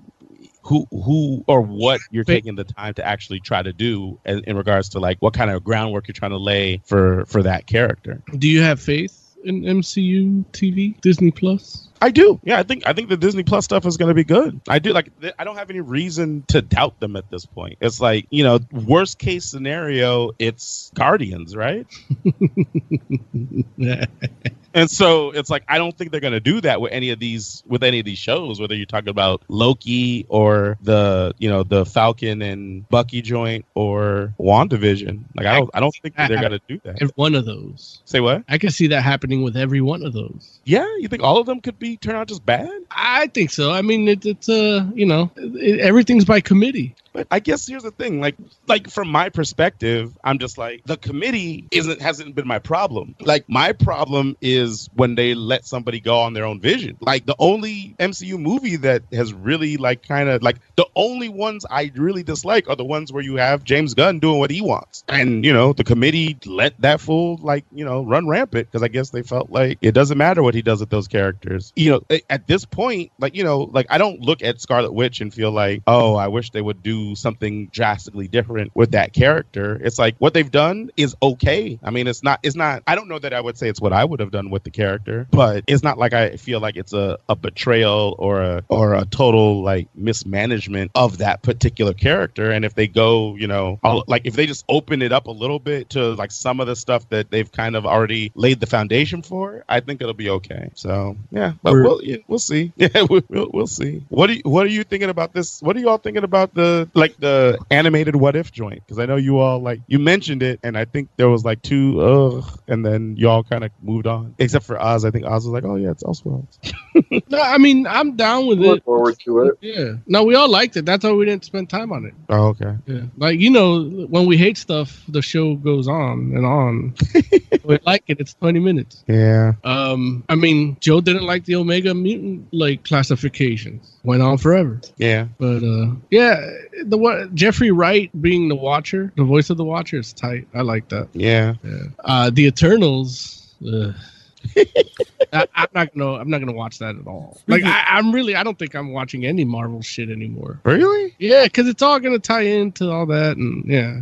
You don't think that you you don't think any of that stuff is going to be things things that you're you might be interested in? No, I, no, I would. I'm nowhere near interested in. I have some. Like- I have some eternal news, which is uh at this point rumors, but the the place talking about them also was the place that first mentioned the Battinson and then Taskmaster in in uh what's her face's mo- Black Widow's movie. So Okay. they, they have a little bit of credibility today, but they're they're Okay. saying that uh Thanos is going to return in the Eternals, possibly as flashbacks. So I, are they making Thanos an Eternal? Well, he is an He, Eternal. he is an eternal, right? Like that that would make a lot of sense actually. Like I'm surprised they didn't like deal with Eternal stuff a little more with him. Okay, Yeah. so they have one guy there that reads comics. And, Well, even well, the thing is, uh, him being an Eternal is like he's like he had a deviant gene, and he came Right. not looking like them, and that's why he wa- they they wanted to kill him at birth, and then they couldn't. yeah, they And- ostracized. And then he destroyed his own planet. But that movie, you know, the movie ruined that already. It it definitely it like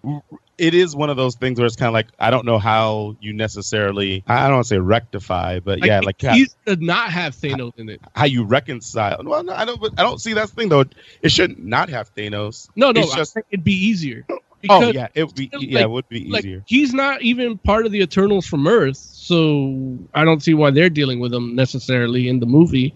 And um, yeah, he's a Titan Eternal. Okay. Right. And the other rumor from from that same source uh talked about the next Avengers team. Do you want to hear who's going to be in it? Nah, I heard Lauren say yes, and you know I read the story, so I'm going to read it anyway. But it's going to be uh obviously Captain Marvel and the new Captain America, Jane Foster Thor, Spider Man, Black Panther, uh Shang Chi, Scarlet Witch, Ant Man, Wasp, Blade, and Doctor Strange. That's, that's interesting. credibility. a, a- a little bit dumb to to throw in Jane Foster Thor at this point What? because it, I Why don't think.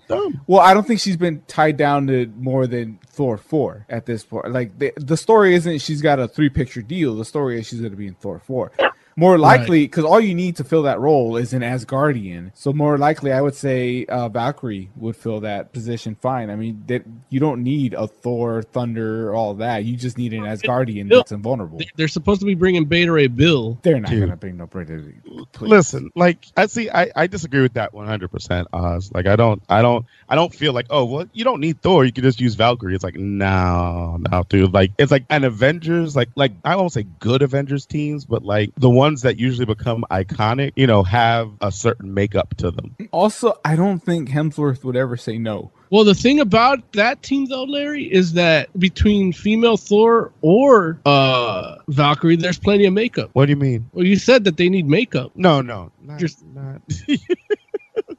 you, crazy. Yeah, but you you need or not need, but it would be better to have a Captain America and a Thor on the team than especially considering that you're probably not going to do an Iron Man. Well, you yeah, know? you're Spider Man. No, no, that's not. That's not what they're be. doing. No, that's not what they're gonna do. Bad. Like he's got the satellite system control. No, he's, he's probably gonna be Spider-Man. the satellite system to refract the light to make everybody have amnesia to forget he's Peter Parker. Yeah, I don't think that's gonna happen. Yeah. Look, I'm I'm already preemptively not seeing anything MCU ever again just because they might do that. They're not. They're not gonna use a satellite system to Men in Black flash the world. I mean, that's what Tony Stark did. When? In the comics. With what? With the satellites. He created a light pulse that made people forget that he was Iron Man. Who did that? Tony Stark. No, but I'm talking about like who wrote that? Oh, probably like Roy Thomas or somebody. Oh, like in like the 70s? Nah, but I think like the 80s. Yeah, I don't. I hope they don't do that. I don't think they will. I mean- that's a that's a bad story. I mean, it was good in the comics. Oh, I don't know. It They sounds. referenced it in like in Civil War too in the comics. Look, if Lawrence isn't endorsing it, I it can't be that good. I Well, he didn't it. I seen I him didn't read endorse it. some No. I wasn't reading Iron Man in the 80s. I mean, I hated Iron Man, but I still read that. Yeah, it's like I don't. I, I just don't even see the like. I miss. There's the- nothing wrong with people knowing that Tony Stark is Iron Man. To me, No, well, after that, like what he did, eh, yeah, never mind. What's wrong?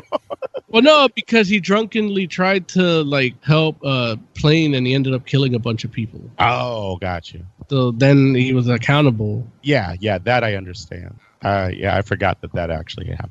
I feel like they reference that every now and then too. Well, yeah, I mean that's every time he goes to an AA meeting. Right. I'm done. But all right, wrap up music. Let's get the fuck out of here. Probably should have taken that time to have the wrap up music ready. Huh? I can do it. No, Jay, you're I on- mean I got Oh, it. but What'd you say? I don't know what I said. What did I say? I don't. I don't know. You just. Rah, rah, rah, rah. Ah. Yeah. Jay, you're on deck for final thoughts. Okay. All right, Jay. Um, so I started reading Archie versus Predator 2, and it's starting out phenomenally with a huge multiverse story, and it should be really good. I'm enjoying it a lot. Cool. Oscore, final thoughts. I can't be the only one watching Legion, am I? Uh, I, I, I'm not watching it yet, so yes, but I will be watching it. So I'm waiting till it's over so I can just watch it all at once. I'll, I'll probably start in the week. Oh my god, do drugs if you're gonna watch it. That's the plan. Like Mo is the only one that's actually gonna experience Legion the way it was meant to be. Well, no, I watched the first three episodes like that. Like I literally like I that's why I decided to wait till it's totally over because I watched the first one, then I'm like, man, this is cool. We watched the second one high as fuck. And then I'm like, okay. Then when the third one came out, we just watched all three high as fuck. So it's like if we're gonna be doing this every time, then we just gotta like take a weekend and watch all three seasons. Yeah, but like I told you guys, there's two episodes of like crazy action and and mutant powers and people getting killed left and right, and then followed up by episode where the climax is a rap battle, I like it. and it wasn't Legion; it was like an old white dude. Mo's Magnum, final thoughts. Uh, yeah, stay tuned next week. We will be uh telling comicsketchart.com to go fuck themselves again. Also, uh, I'm going to be reviewing Mark's A Tale of, Neg- of Neglect. Word. For the entire Fantastic Forum, thank you all for hanging out. We appreciate you. We'll be back next week. In the meantime, make sure you follow us on all of our social media. Hit up the Twitter, hit up the Instagram, hit up our super secret Facebook group, and all that. This is Fantastic Forum only on allgames.com.